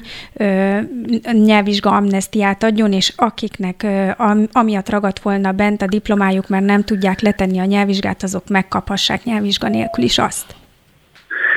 De alapvetően úgy látjuk, hogy az, e, a legtöbb egyetemen most már eléggé sok lehetőség van arra, hogy a fiatalok nyelveket tanuljanak, illetve egyéb különböző lehetőségek is vannak, idegen nyelven lehet tantárgyakat tanulni, és a többi, és a többi, de mi is látjuk, hogy ezeknek a hatékonysága valószínűleg megkérdőjelezhető.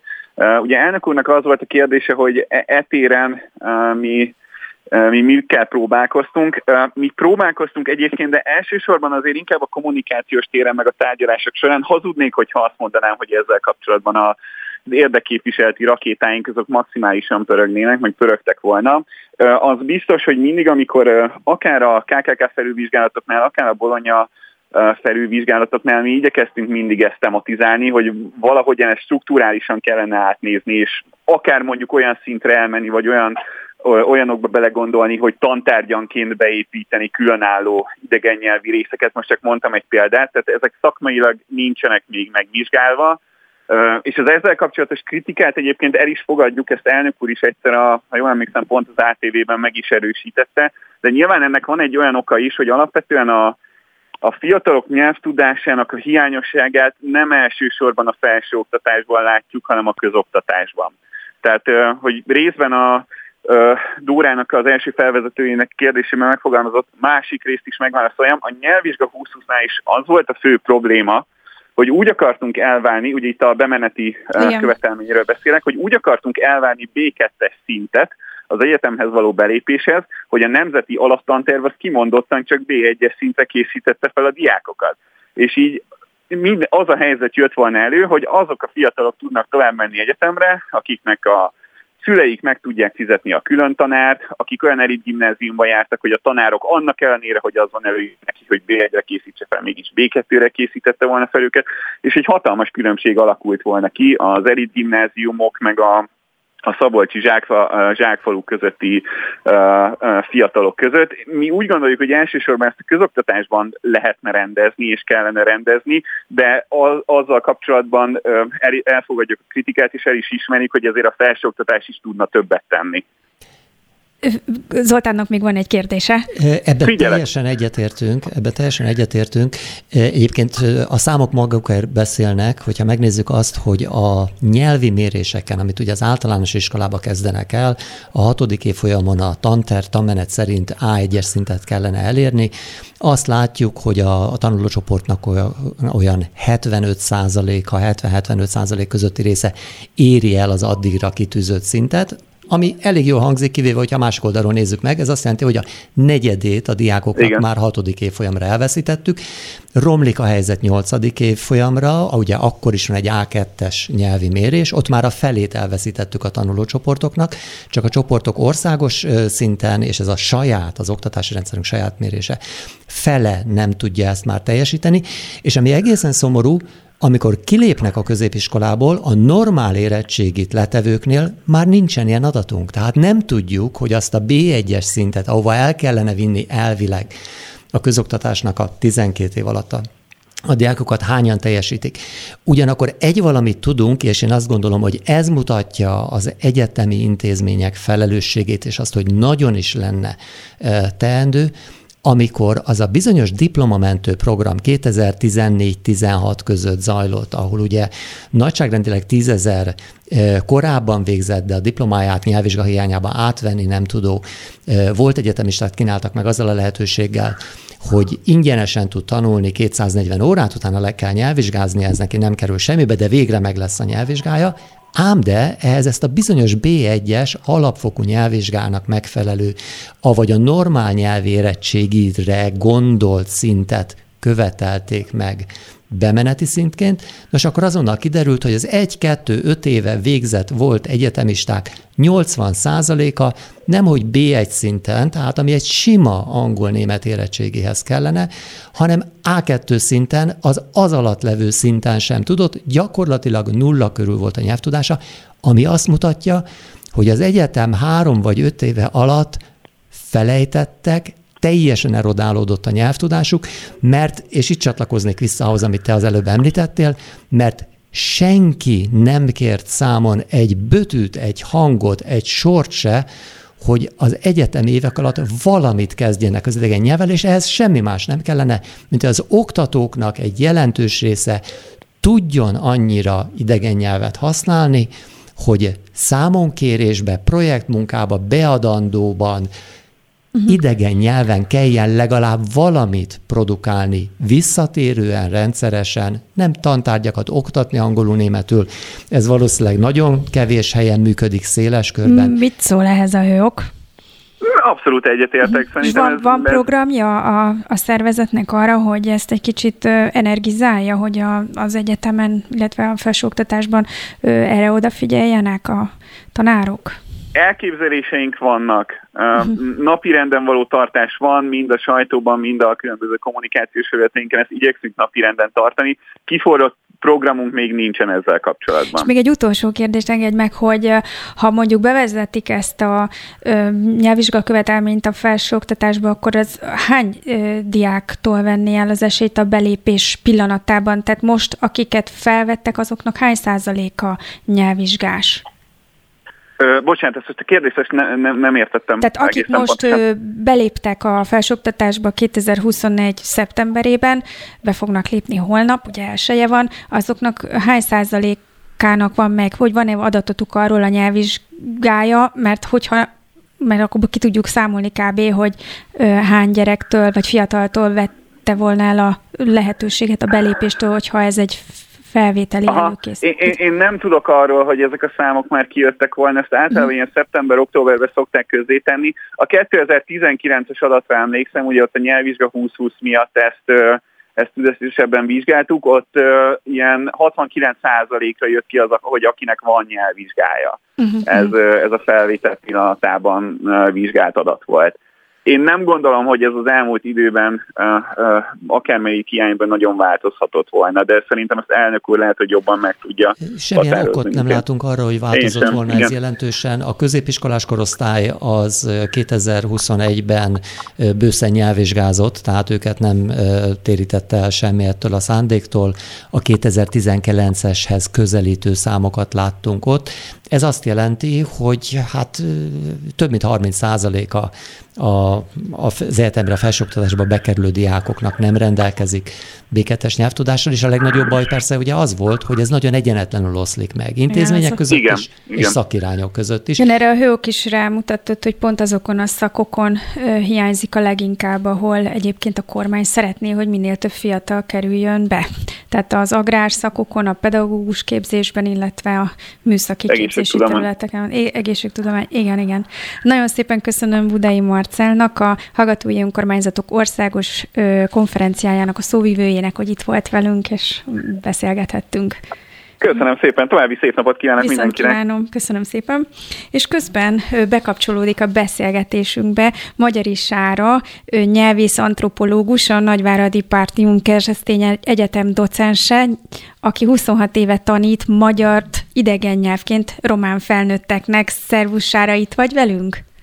Igen, itt vagyok, tisztelettel köszöntöm a hallgatóságot. Nagyon szépen köszönöm, hogy becsatlakozol a beszélgetésbe, és arra gondoltam, hogy nyitó kérdésként azt tenném föl neked, ami olyan sok mindenkit foglalkoztat, és úgy elsőre olyan megkökkentő tudománytalannak tűnik, de én nagyon sokszor találkozom vele ilyen önfelmentő ö, magyarázatként, amikor azt magyarázzuk, hogy miért nem tudunk nyelveket, hogy hát ez egy olyan speciális logikával megáldott nyelv ez a magyar, hogy nekünk a észjárásunk miatt nagyon nehéz más nyelveknek a logikájába belehelyezkedni, és emiatt nehéz nekünk a nyelvtanulás, és ezért érünk el ebben kicsit nehezebben eredményeket. Mit szólsz ehhez nyelvészként?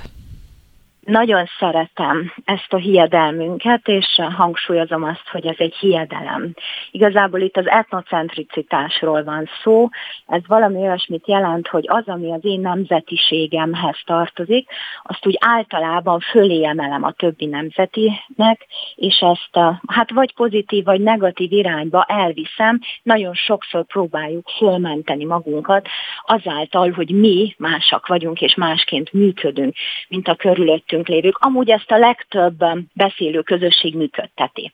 Most azt, hogy a magyar a legszebb és a legnehezebb nyelv a világon, ezt uh, nyilván nagyon sokszor visszahalljuk, és visszahallom nem csak um, nyelvészként, hanem, hanem magánemberként is, de valójában ez azért nem pont így működik.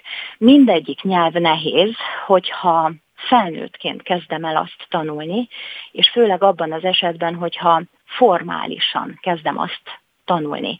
Mert egyféleképpen tanulok gyermekként, másként felnőttként. Az sem mindegy, hogy természetes módon tanulok meg egy nyelvet, tehát összeszedem az utcáról, vagy pedig hát be kell ülnöm az iskolapadba, vagy el kell mennem ugye egy-egy tanfolyamra nyelvet tanulni.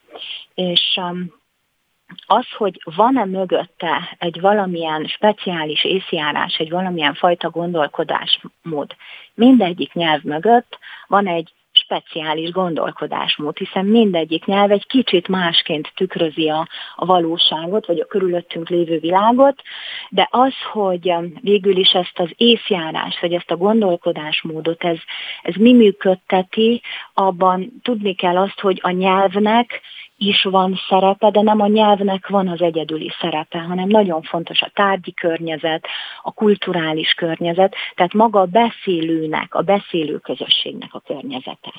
Említetted, hogy mindegyik nyelv mögött van egy speciális gondolkodás. Ha mi magyarázza azt, hogy annak ellenére, hogy tényleg mindenkinek megvan a maga nehézsége magyar országon, de illetve ahol most néztem a statisztikákat, Románia sem áll ebben nagyon jól, a Romániában sem beszélnek egyébként új jól idegen nyelveket, tehát hogy miért van az, hogy ebben a statisztikában ilyen rosszul szerepelünk, és még mindig több, mint a magyarok fele azt mondja, hogy nem beszél egy idegen nyelvet sem. Én nem fogok tudni erre a kérdésre egyértelmű választ adni, de egy picit visszakérdeznék, mert hallgattam a műsornak az első uh-huh. részét, és közben azzal merült fel bennem, hogy vajon mit jelent az, hogy idegen nyelv. Abban az esetben, amikor statisztikákkal um, próbálkozunk, és statisztikai számokat uh, mondunk. Mert um, vajon Angliában az, aki a tongai nyelvet beszéli, a tongai, ez egy polinéziai nyelv, az idegen nyelvnek számít, vagy sem? Uh-huh. Vajon Magyarországon a román idegen nyelvnek számít, vagy sem? Mert az egészen biztos, hogy Romániában a magyar nyelv nem számít idegen nyelvnek.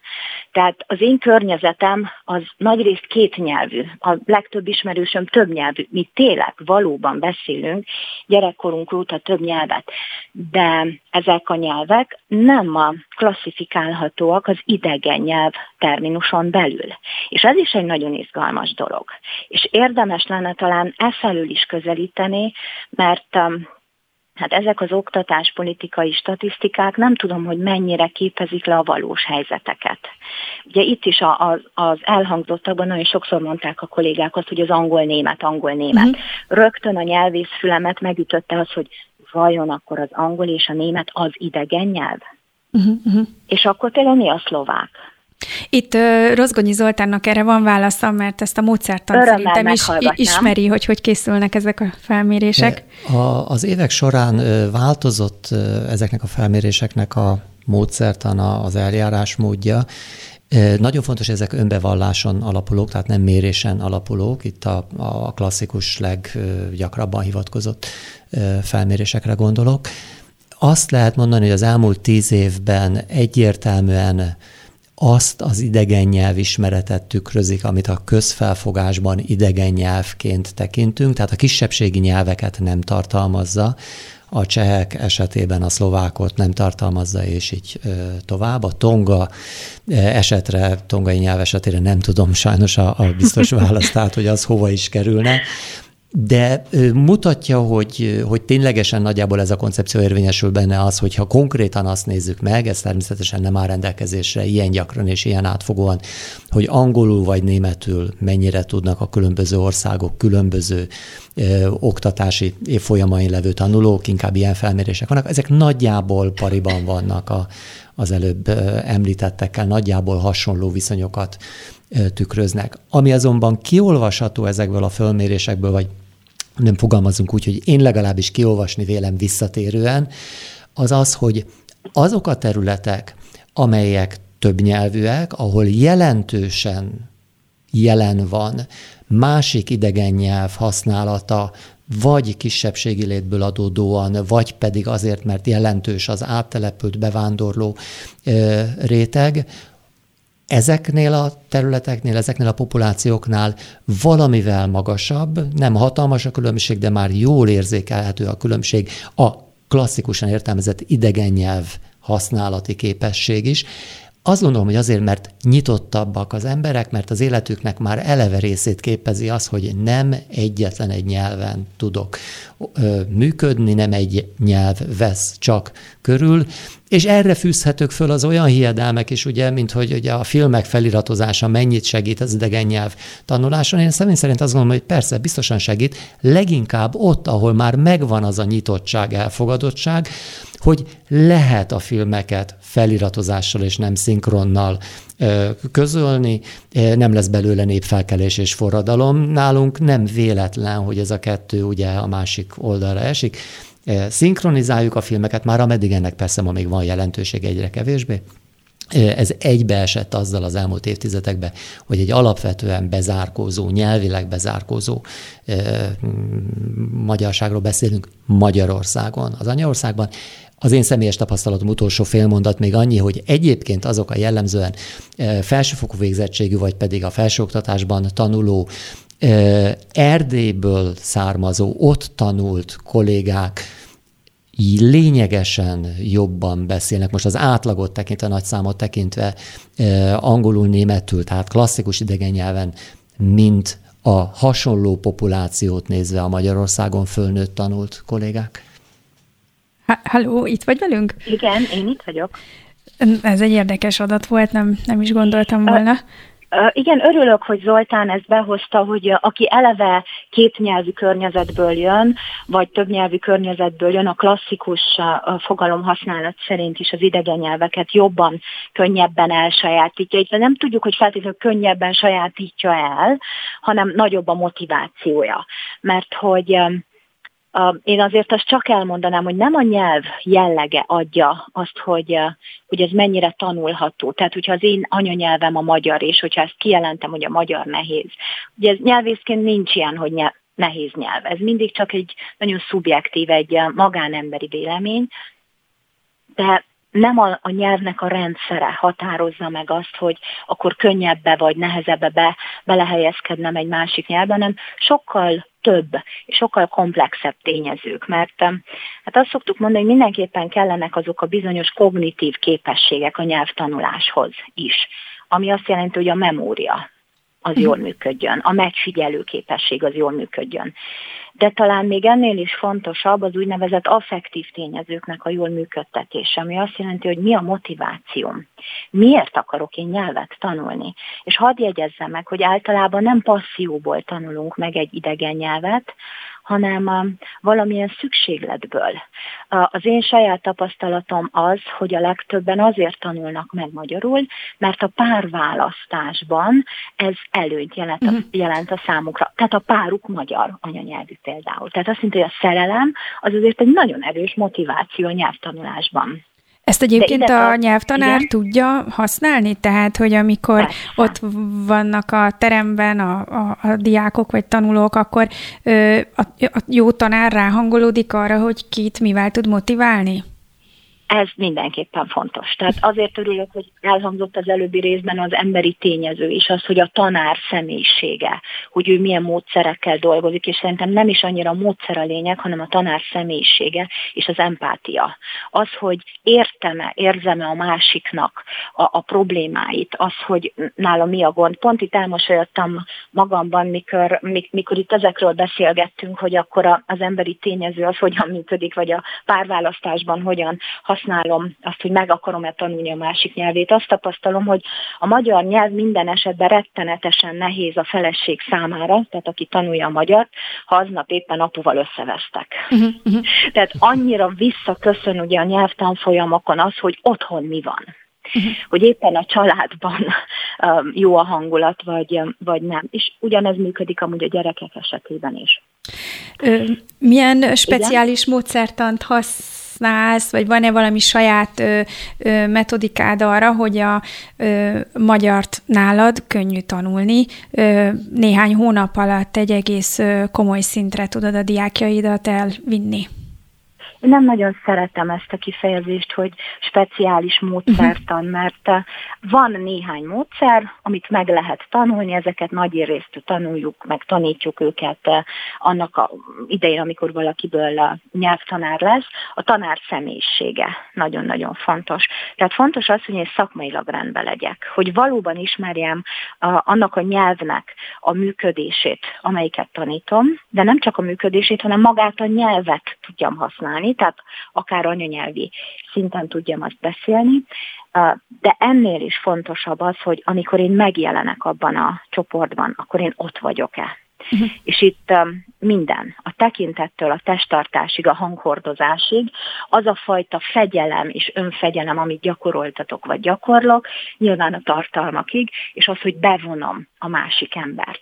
Tehát, hogy ő is jelen van a maga teljes lényével. Mennyire Ezek kell nagyon fontosak, igen. Figyelni, amikor a, az órák tartalmát összeállítja egy nyelvtanár ö, arra, hogy hogyan adagolja az ilyen száraz részeket, mint a nyelvtan, meg technikai dolgok, mit hogy kell kiejteni, meg azt, hogy ö, hát a mögött van egy kultúra. Tehát hogyan, ö, mi az a van-e ennek valami egyensúlya, vagy ez minden órán más, vagy ezt hogy, hogy tudod megtalálni? Inkább a tanulócsoporttól függ. Tehát az, hogy miért kell nekik a nyelv, illetve mennyire bírják a terhelést.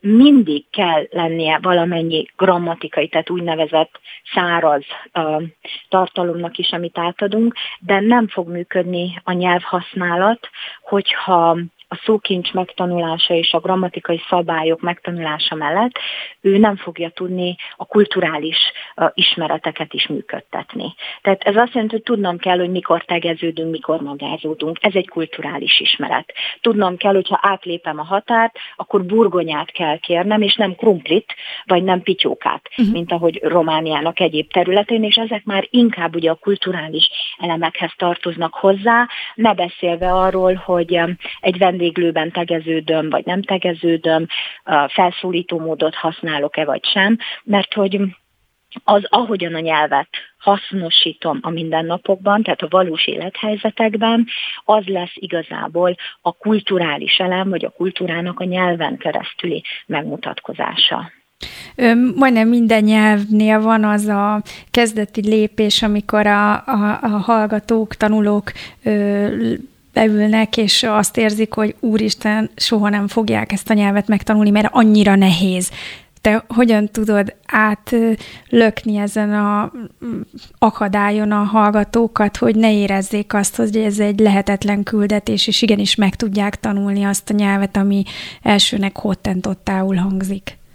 Én ezt nagyon gyakran a humorral próbálom megoldani, és hát amiatt, hogy ugye nekem a román az a második nyelv, amit beszélek, és nem beszélem tökéletesen a román nyelvet, mindig megpróbálom ugye leépíteni ezt is, hogy mit jelent az, hogy tökéletesen beszélni egy nyelvet, de hogy nagyon gyakran elmondom a, a saját kis bajlépéseimet, vagy nagyon mókás történeteimet, amikor a, a román nyelvben egy hangot nem a megfelelő helyen használtam, és ezáltal változik a jelentés, és akkor mindig elmondom, hogy magyarul tanulni semmivel sem nehezebb egy románnak, mint románul megtanulni egy magyarnak, és azonnal ott van hozzá a helyzet, amikor bakot lőttem mert um, az, hogy hibázunk, az egy természetes dolog.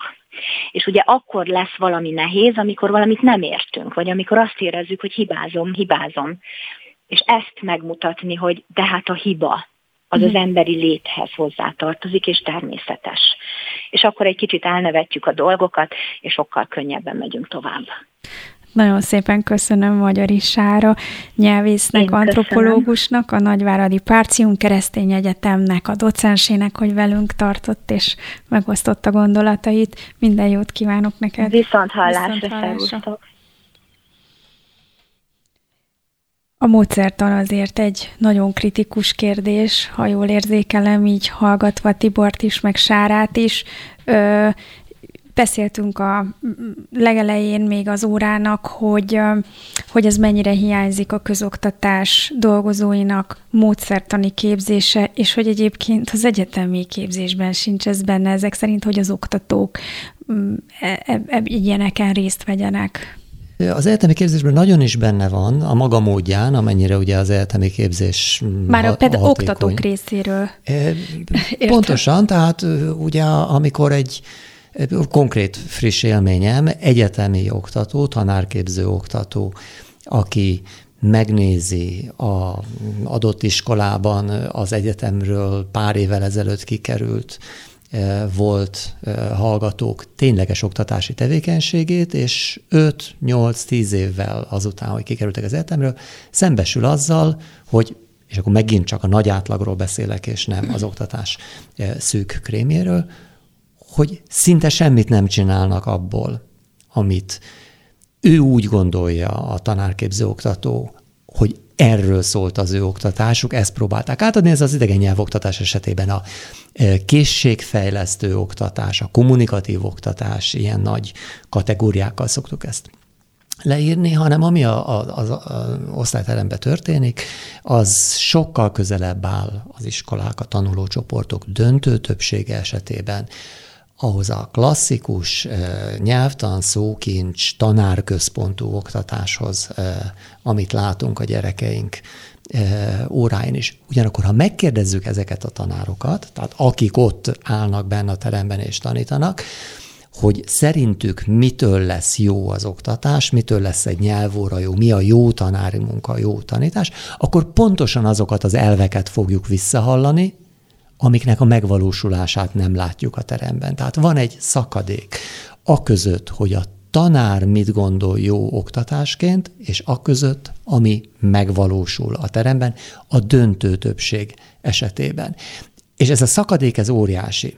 2018-ban volt egy felmérés, amit sokszori nekifutásra sikerült az Egyesületünknek elérni, hogy legalább részben valósuljon meg. Ugye ez a közepetáján volt ennek. Ez a... az Egyesület kezdeményezte, és az Oktatási Hivatal Így szárnyai van. alatt az, jött Az Egyesület kidolgozott egy kutatási tervet, amivel egyébként egészen egyszerűen erre a bizonyos kötelező a felvételéhez a nyelvvizsga szabályhoz, ugye ennek az időszaknak a közepében voltunk. És akkor, akkor már... még nem látszódott úgy, hogy a nem, kormány akkor már két éve ez változást. márványsziklába uh-huh. volt vésve, Igen. időnként megerősítették, a világon semmi nem történt azért, hogy ez ne okozzon katasztrófát, úgyhogy mi elkezdtünk ügyködni azon, hogy jó, hát akkor e, legalább nézzünk szembe a helyzettel, és lássuk, hogy mekkora a baj, csak mi érezzük ezt. Nem? Az iskolákban zajló nyelvoktatást kellene konkrétan fölmérni, diákokat megnézni, megkérdezni, tanárokat megkérdezni, órákat látogatni. Egy klasszikus kutatás. Elárulom, 20 millió forint volt a költségvetése a javasolt kutatásnak. Na mindegy, a lényeg az, hogy annak ellenére, hogy akkor már ugye fokozódott a helyzet, tehát közeledtünk 2020-hoz, e, másfél évünkbe tellett, míg végre e, a székében maradt az az apparátusbeli vezető, aki fölkarolta ezt a kezdeményezést, nem tűnt el a fölkarolás után nagyon gyorsan, elég sűrűn cserélődtek ezek a oktatás politikusok az apparátusban, és az oktatási hivatal megcsinálta ezt a felmérést, ez egy nagy mintás reprezentatív kutatás volt, 71 néhány általános iskola és 71 néhány középiskola vett benne részt, 7 és 11-es évfolyamosok. Között több mint 8000 diák volt a felmérésbe, és több mint 1100 nyelvtanár, angol-német nyelvtanár. Mondok egy számot, ami ezt a hatalmas szakadékot tükrözi, tehát miközben a tanár számára az egyetemen tanárokat képző oktató számára egyértelmű a prioritás, hogy kommunikatívan kellene oktatni, úgyhogy a diákok dolgozzanak, használják a nyelvet. Ehhez képest arra a kérdésre, hogy idegen nyelven beszélek a nyelvórán a csoporttársaimmal, erre a kérdésre a gyakran vagy nagyon gyakran válasz, tehát hogy ez jellemző az óráinkra, kevesebb, mint negyede a tanulóknak adta, a háromnegyede esetében a tanulók, még egyszer ez egy reprezentatív felmérés volt, a háromnegyede esetében ez nem jellemző az oktatásra, a tanórákra, sőt arra a kérdésre, hogy idegen nyelven beszélek a nyelvórán a tanárral, erre kevesebb, mint fele adott igenlő válasz, hogy ez gyakori vagy nagyon gyakori, tehát jellemző az órákra, több mint a fele a tanulócsoportoknak úgy üli végig a nyelvórát, hogy nem jellemző, hogy a diák a tanárral az idegen nyelvet használva működne, venne részt. Ez pedig egyértelműen két dologra vezethető vissza. Egy kérdés közben. Igen. Arra is kitért a kutatás, hogy van-e nyelvtanár hiány? A 2018-ban messze nem volt olyan égető a tanárhiány, Oké, okay, akkor ez csak egy zárójel. Tehát ez, ez azóta fokozódott a, a, gondolatodhoz. A, a, a helyzet. Az, hogy a tényleges, megnézzük az órát, mi történik, megkérdezzük a diákot, hogy konkrétan vele mi történt, hogy ezek az eredmények ilyen drámaian, drámai elszakadást mutatnak az elvárásoktól, attól, hogy mit tartunk jó órának, a tanár saját maga mit tart jó órának. Két ö, okcsoportot ö, látunk. Az egyik nagyon egyszerű, konkrét, materiális, tárgyi, vagy hogy fogalmazzam, egészen egyszerűen akkor, hogyha olyan óraszámot kell a tanároknak teljesíteni, mint amit jelenleg a közoktatásban előírnak nekik, és olyan administratív követelményekkel, ami szintén terheli őket, nem jut arra idő, hogy a lényegesen munkaigényesebb oktatásformákat használják, visszatérően, bevetten, jellemzően. Nem nehéz ezt megérteni. Tehát az, hogy a tanár a legjobb szándékával kezdi el az oktatást, majd hétről hétre csúszik bele ebbe a klasszikus, leadja az anyagot.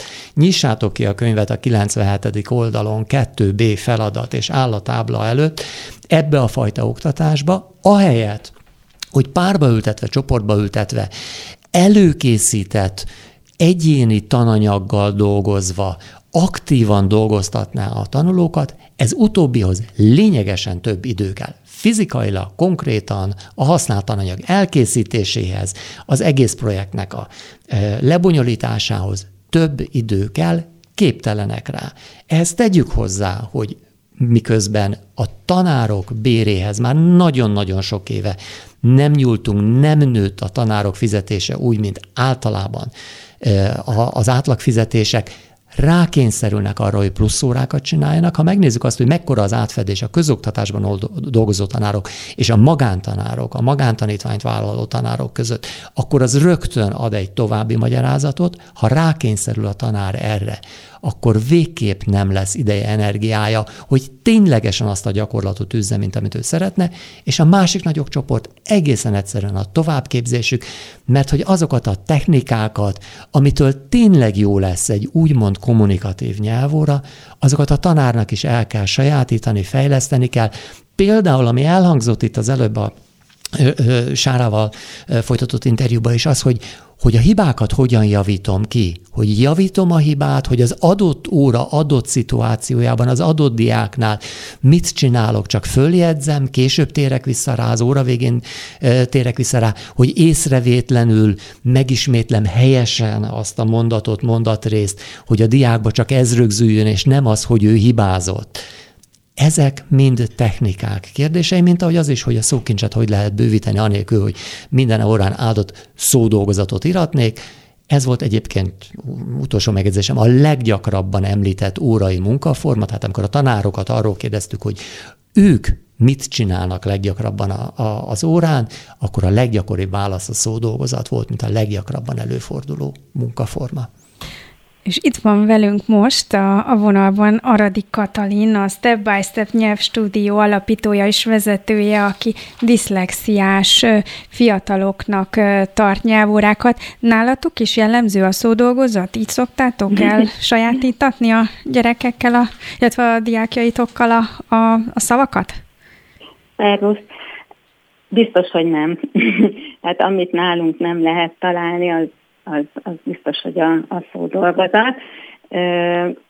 Mi éppen, éppen ar, ar, arra törekszünk, hogy, hogy ne hagyományos módon szódolgozatokkal terheljük a, a kudarcos nyelvtanulóinkat, hanem minél inkább multiszenzorosan, minél inkább mozgással, képpel, hanggal, tehát pontosan ellenkezőkép, mint ahogy ezt most hallottuk. Milyen tanulókkal találkoztok ti, milyen kudarcokkal érkeznek, milyen keserűséggel és motiválatlansággal találkoztok, amit meg kell változtatni ahhoz, hogy ők sikerrel tudjanak egy nyelvet elsajátítani? Ugye a mai, a mai ö, tizenévesek, kamaszok már tulajdonképpen abban a szerencsés helyzetben vannak, hogy a diszlexiások, most a szerencsés az idézőjel, de mégiscsak őket kiszűrik, és, és van esély arra, hogy fejlesztést kapjanak. Tehát valamennyire tisztázott az, hogy nekik mi a, mi a nehézségük. Egy pill- Akiken... Egyetlen egy gondolat csak, hogy a hallgatóink biztosan tudják mi az, hogy diszlexia, de ha egy mondatban elmondanád, hogy ez pontosan milyen tanulási zavart fed. Persze. A diszlexia tulajdonképpen a, egy sajátos agyműködés, amely ö, legmarkánsabban az írás-olvasás tanulásnál jelenik meg, de, de az élet más területein is jelen van, és számtalan olyan funkcióra és részképességre van szükség, amikor olvasni és írni tanulunk, ami például a szavakat hangokra bontani, a hangokat betűkkel megfeleltetni, és stb. stb., amelyek aztán később azt jelentetik, hogy valaki megtanul olvasni jól, akár meg is szeretheti az olvasást, tehát automatizálódik az olvasás, viszont ezek a, ezek a részképességek, ezek a mélyben rejlő okok, ezek megmaradnak. Például a beszédhangok feldolgozásának a nehézsége, vagy a memória problémák, és pont ezekre van szükség akkor, amikor idegen nyelvet tanulunk. Uh-huh. Ez a probléma egyébként minden tizedik gyereket érint, ugye? Tehát elég komoly ez a szám, amelyik azt mutatja, Igen. hogy ez...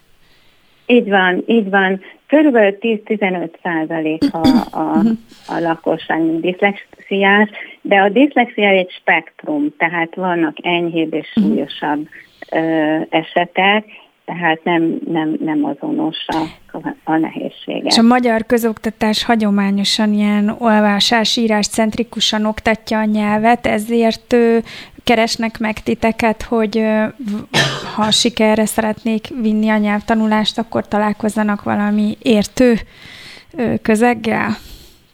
Tehát panaszkodnak igen, arra, igen. hogy nem sikerült a közoktatásban vagy felsőoktatásban olyan nyelvoktatásban részesülniük, ami miatt hát sikeresnek tekinthető a nyelvtanulás?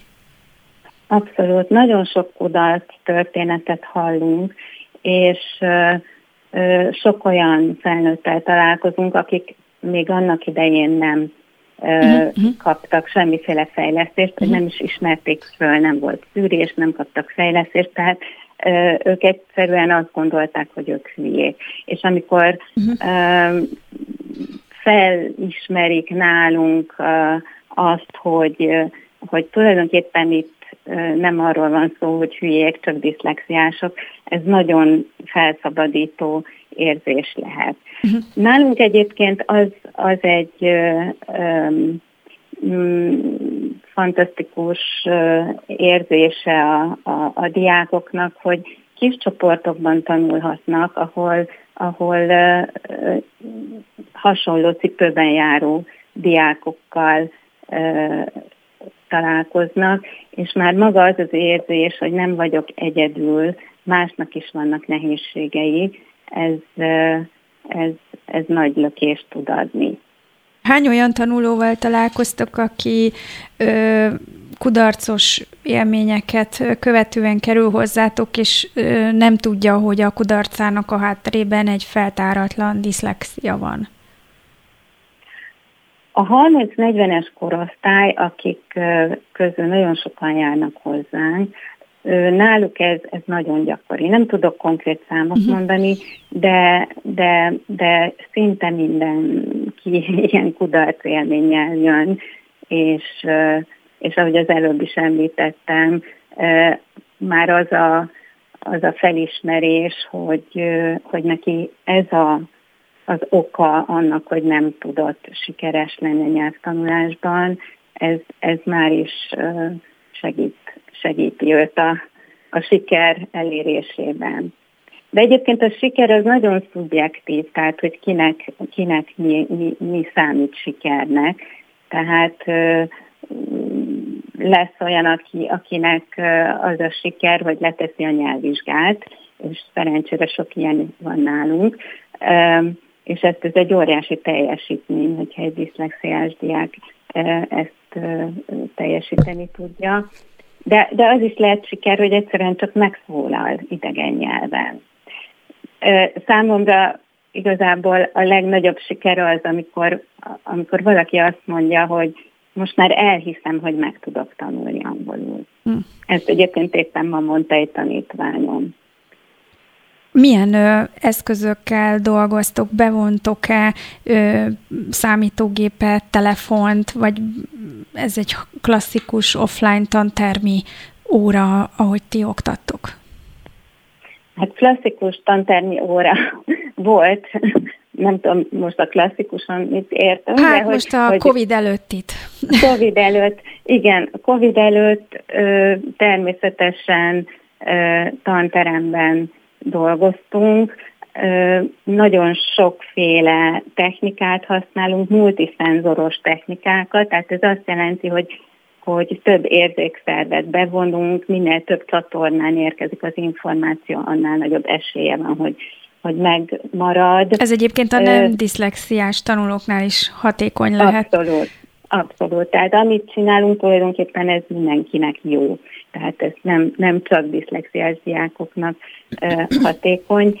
És hát alapvetően az erősségekre építünk, tehát hogy tudjuk azt, hogy a diszlexiás diákoknak melyek ezek. Például a vizualitás, tehát rengeteg képet, belső képet, színt használunk, akár a nyelvtant is igyekszünk minél vizuális, vizuálisabbá tenni. Meg a mozgás az, ami, ami szintén nagyon sokat tud segíteni diszlexiás nyelvtanulóknak, tehát mindent mozgathatóvá igyekszünk tenni, és, és, és azt is tudjuk, hogy, hogy mi az, ami, ami viszont fejlesztésre szorul, például a hangok tanítása, mert hogy a diszlexiának az egy velejárója, hogy a hangokat nagyon nehezen ismerik föl, különböztetik meg, jegyzik meg, tehát a kiejtés ezért egy, egy, egy nehéz ügy, és ezért például a hangokat külön is van egy hangtanítási programunk, tehát erre is nagy hangsúlyt fektettünk. De minden mellett még, még az is fontos része a, a munkánknak, hogy, hogy ezt az önálló, sikeres nyelvhasználó, tehát minél sikeresebb önálló nyelvhasználóká váljanak, és ebben, ebben támogatjuk őket és, és az tanulási önismereteket fejlesztjük. Ez, ez egyébként a diszlexiás diáknál különösen fontos, mert annyira ö, negatív önértékeléssel és így a kudarcok miatt ö, negatív énképpel érkeznek, hogy ez, ez egy nagyon fontos része a munkánknak. Most biztos Képes vannak olyan ö, szülők, akik hallgatnak minket, és érintettek a problémában, hogy hol tudnak megtalálni benneteket? Most online vagyunk, és érdekes módon ez az online világ is, és nagyon bejött nekünk, és annak ellenére, hogy, hogy ugye itt a multiszenzorosságnak a mozgás is része, egyre inkább a mozgást is bevisszük. Tehát, hogy az online oktatásunk az most is zajlik, és a Step by Step nyelvstudió honlapján tudnak minket elérni, vagy azon keresztül. És egyébként pedig lesz most egy, egy nyílt napunk, szeptember 10-én, és akkor meg tudnak velünk ismerkedni az Zoom-on keresztül. Sőt, még bele is nézhetnek, vagy ki is próbálhatnak egy-két tevékenységet, feladatot, ha van kedvük, bekapcsolódhatnak. Nagyon szépen köszönöm a Radik Katalinnak, a Step by Step nyelvstúdió alapítójának, vezetőjének, hogy velünk tartott, és mindezt elmondta. Köszönöm Én szépen. Köszönöm. Köszönöm szépen. Mi meg visszakalandozunk a kutatáshoz, amely ö, egy hiánypótló kutatás volt ezek szerint 2018-ban, és az utolsó pillanatban de mégiscsak a kormányzat úgy döntött, hogy mielőtt ez a 2019-es szigorítás életbe lépne, hogy a jelentkezők számára előírják a nyelvvizsga feltételt a felsőoktatásban lépéskor, előtte nézzük már meg, hogy egyébként hogy áll a közoktatásban a nyelv oktatás. Elmondtál egy csomó adatot ebből, amiből az jön le, hogy hát azért a módszertannal és a, az nyelvis, nyelvórák minőségével hiába kapnak ezer órát a tanulók a közoktatás egésze alatt egy nyelvre, hát nem minőségiek, vagy nem feltétlenül minőségiek és a differenciált oktatás, tehát hogy az egyénre szabadság az nagyon hiányzik. Nem érezted azt, olvasva a kutatásnak az eredményeit, hogy lényegében olyan problémák köszönnek vissza a nyelvoktatás során, mint egyébként a többi tantárgy esetében is, tehát hogy a, a tanár egy idő múlva kiég, egy idő múlva már ott tart, hogy inkább ledarálja a tananyagot, nem foglalkozik a differenciálással egyáltalán, jó, ha bevon IKT eszközöket, de inkább nem. Hát dehogy nem.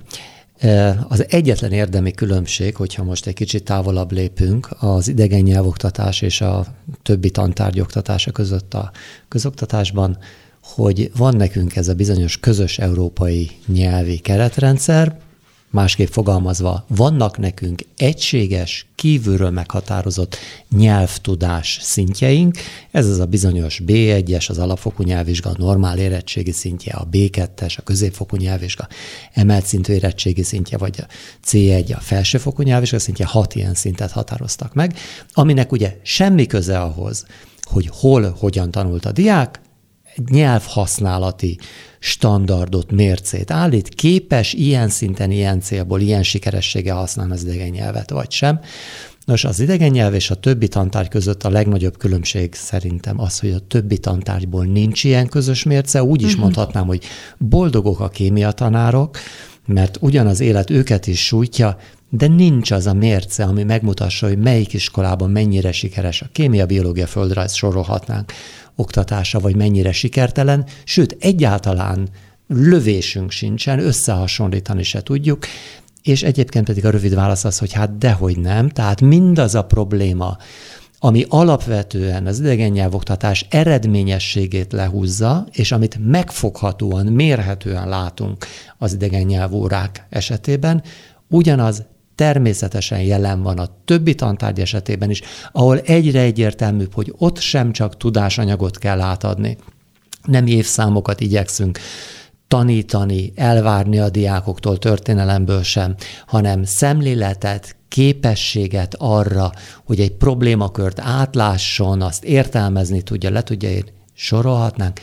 A többi tantárgy esetében azt gondoljuk, hogy az oktatás hatékonysága, eredményessége Még pontosan olyan siralmas, mm. mint az idegen nyelvoktatás esetében. Itt egy fokkal jobban látjuk, többet látunk belőle.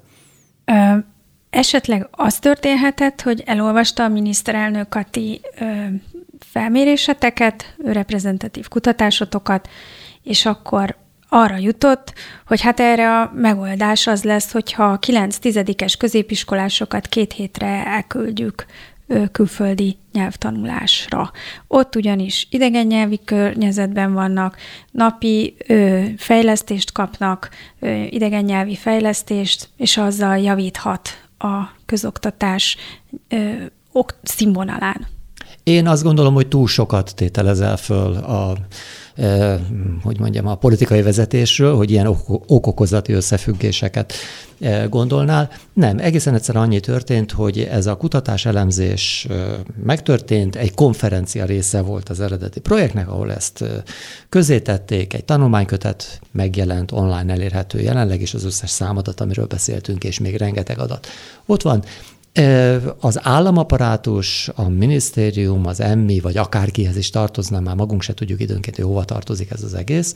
Ugye csak úgy zárójelbe jegyzem meg, hogy a nyelvvizsgák, ami ugye a közoktatás kimeneti feltételeként jelenik meg, az elvileg az emmihez tartozik, az a főosztálya, az emmiben van fizikailag, aki ezzel foglalkozik, de egyébként a Technológiai Minisztérium, Innovációs Minisztérium a közvetlen felelős ennek a területnek. Nos, ez a kutatási jelentés bekerült egy fiókba, fél éven keresztül a világon semmi nem történt, majd ettől teljesen függetlenül, én úgy tudom, hogy egy szövegírói ötletből, tehát ugye ez egy évértékelő hangzott el Igen, először. ez a 2019-es évértékelő. Így, így van, akkor hangzott el először, jött ez a kitűnő ötlet, ami egy Hát úgy hívtuk ezt régen, hogy voluntarista ötlet, tehát ez ugyanolyan, mint amikor tízezer okos táblát viszünk ki az iskolákba, számítógép és internet nem feltétlenül van hozzá, szaktudás és tananyag, amit használjunk, és képzés, aminek segítségével jól lehet használni, de milyen jól mutat, hogy van tízezer okos táblánk az iskolában. Ez pontosan ugyanilyen jellegű elgondolás volt. A világ... Mondjuk ahhoz képest megtöltötték tartalommal, tehát ha jól tudom, kidolgozták a részleteit, hogy ha nincs a COVID, akkor ez el is indul. Hát a részleteit olyan értelemben kidolgozták, hogy mm, hogyan fognak utazni, hmm. hogyan állnak össze a csoportok, ugye itt alapvetően csoportonként kiutazó diákokról van szó, és mindenek előtt olyan értelemben nagyon is kidolgozták a részleteit, hogy volt egy összeg, diákonként nagyságrendileg 2000 eurót költünk egy darab kéthetes külföldi tanfolyamra, ami egyébként tényleg ilyen drága, tehát hogyha nem nagyon kutyaütő iskolába visszük ki a diákokat, akkor minden együtt ennyi, ami szinte forintra pontosan megegyezik azzal, amit ugyanerre a diákra egy teljes középiskolai gimnáziumi év alatt költünk. Tehát plusz egy... tornaórástól, takarítóstól, a teljes éves oktatása kerül annyiba, mint ez a kéthetes program. Ez egy teljesen föltől elrugaszkodott science fiction ötlet volt. Ilyen értelemben örülünk a Covid-nak, annak, hogy ezt elsöpörte, hiszen ezt a rengeteg pénzt kidobtuk volna az ablakon, ami soha többet nem hasznosul. Nagyon szépen köszönöm, hogy átbeszéltük a magyarok nyelvtudásának hiányosságait Rozgonyi Zoltánnal, a Nyelvtudásért Országos Nyelvoktatási és Nyelvvizsgáztatási Szakmai Egyesület elnökével. Remélem önök is közelebb kerültek annak megértéséhez, hogy vajon miért nem beszélünk elég jól nyelve, nyelveket. Holnap Hont András várja önöket, én Ónodi Molnár Dóra vagyok.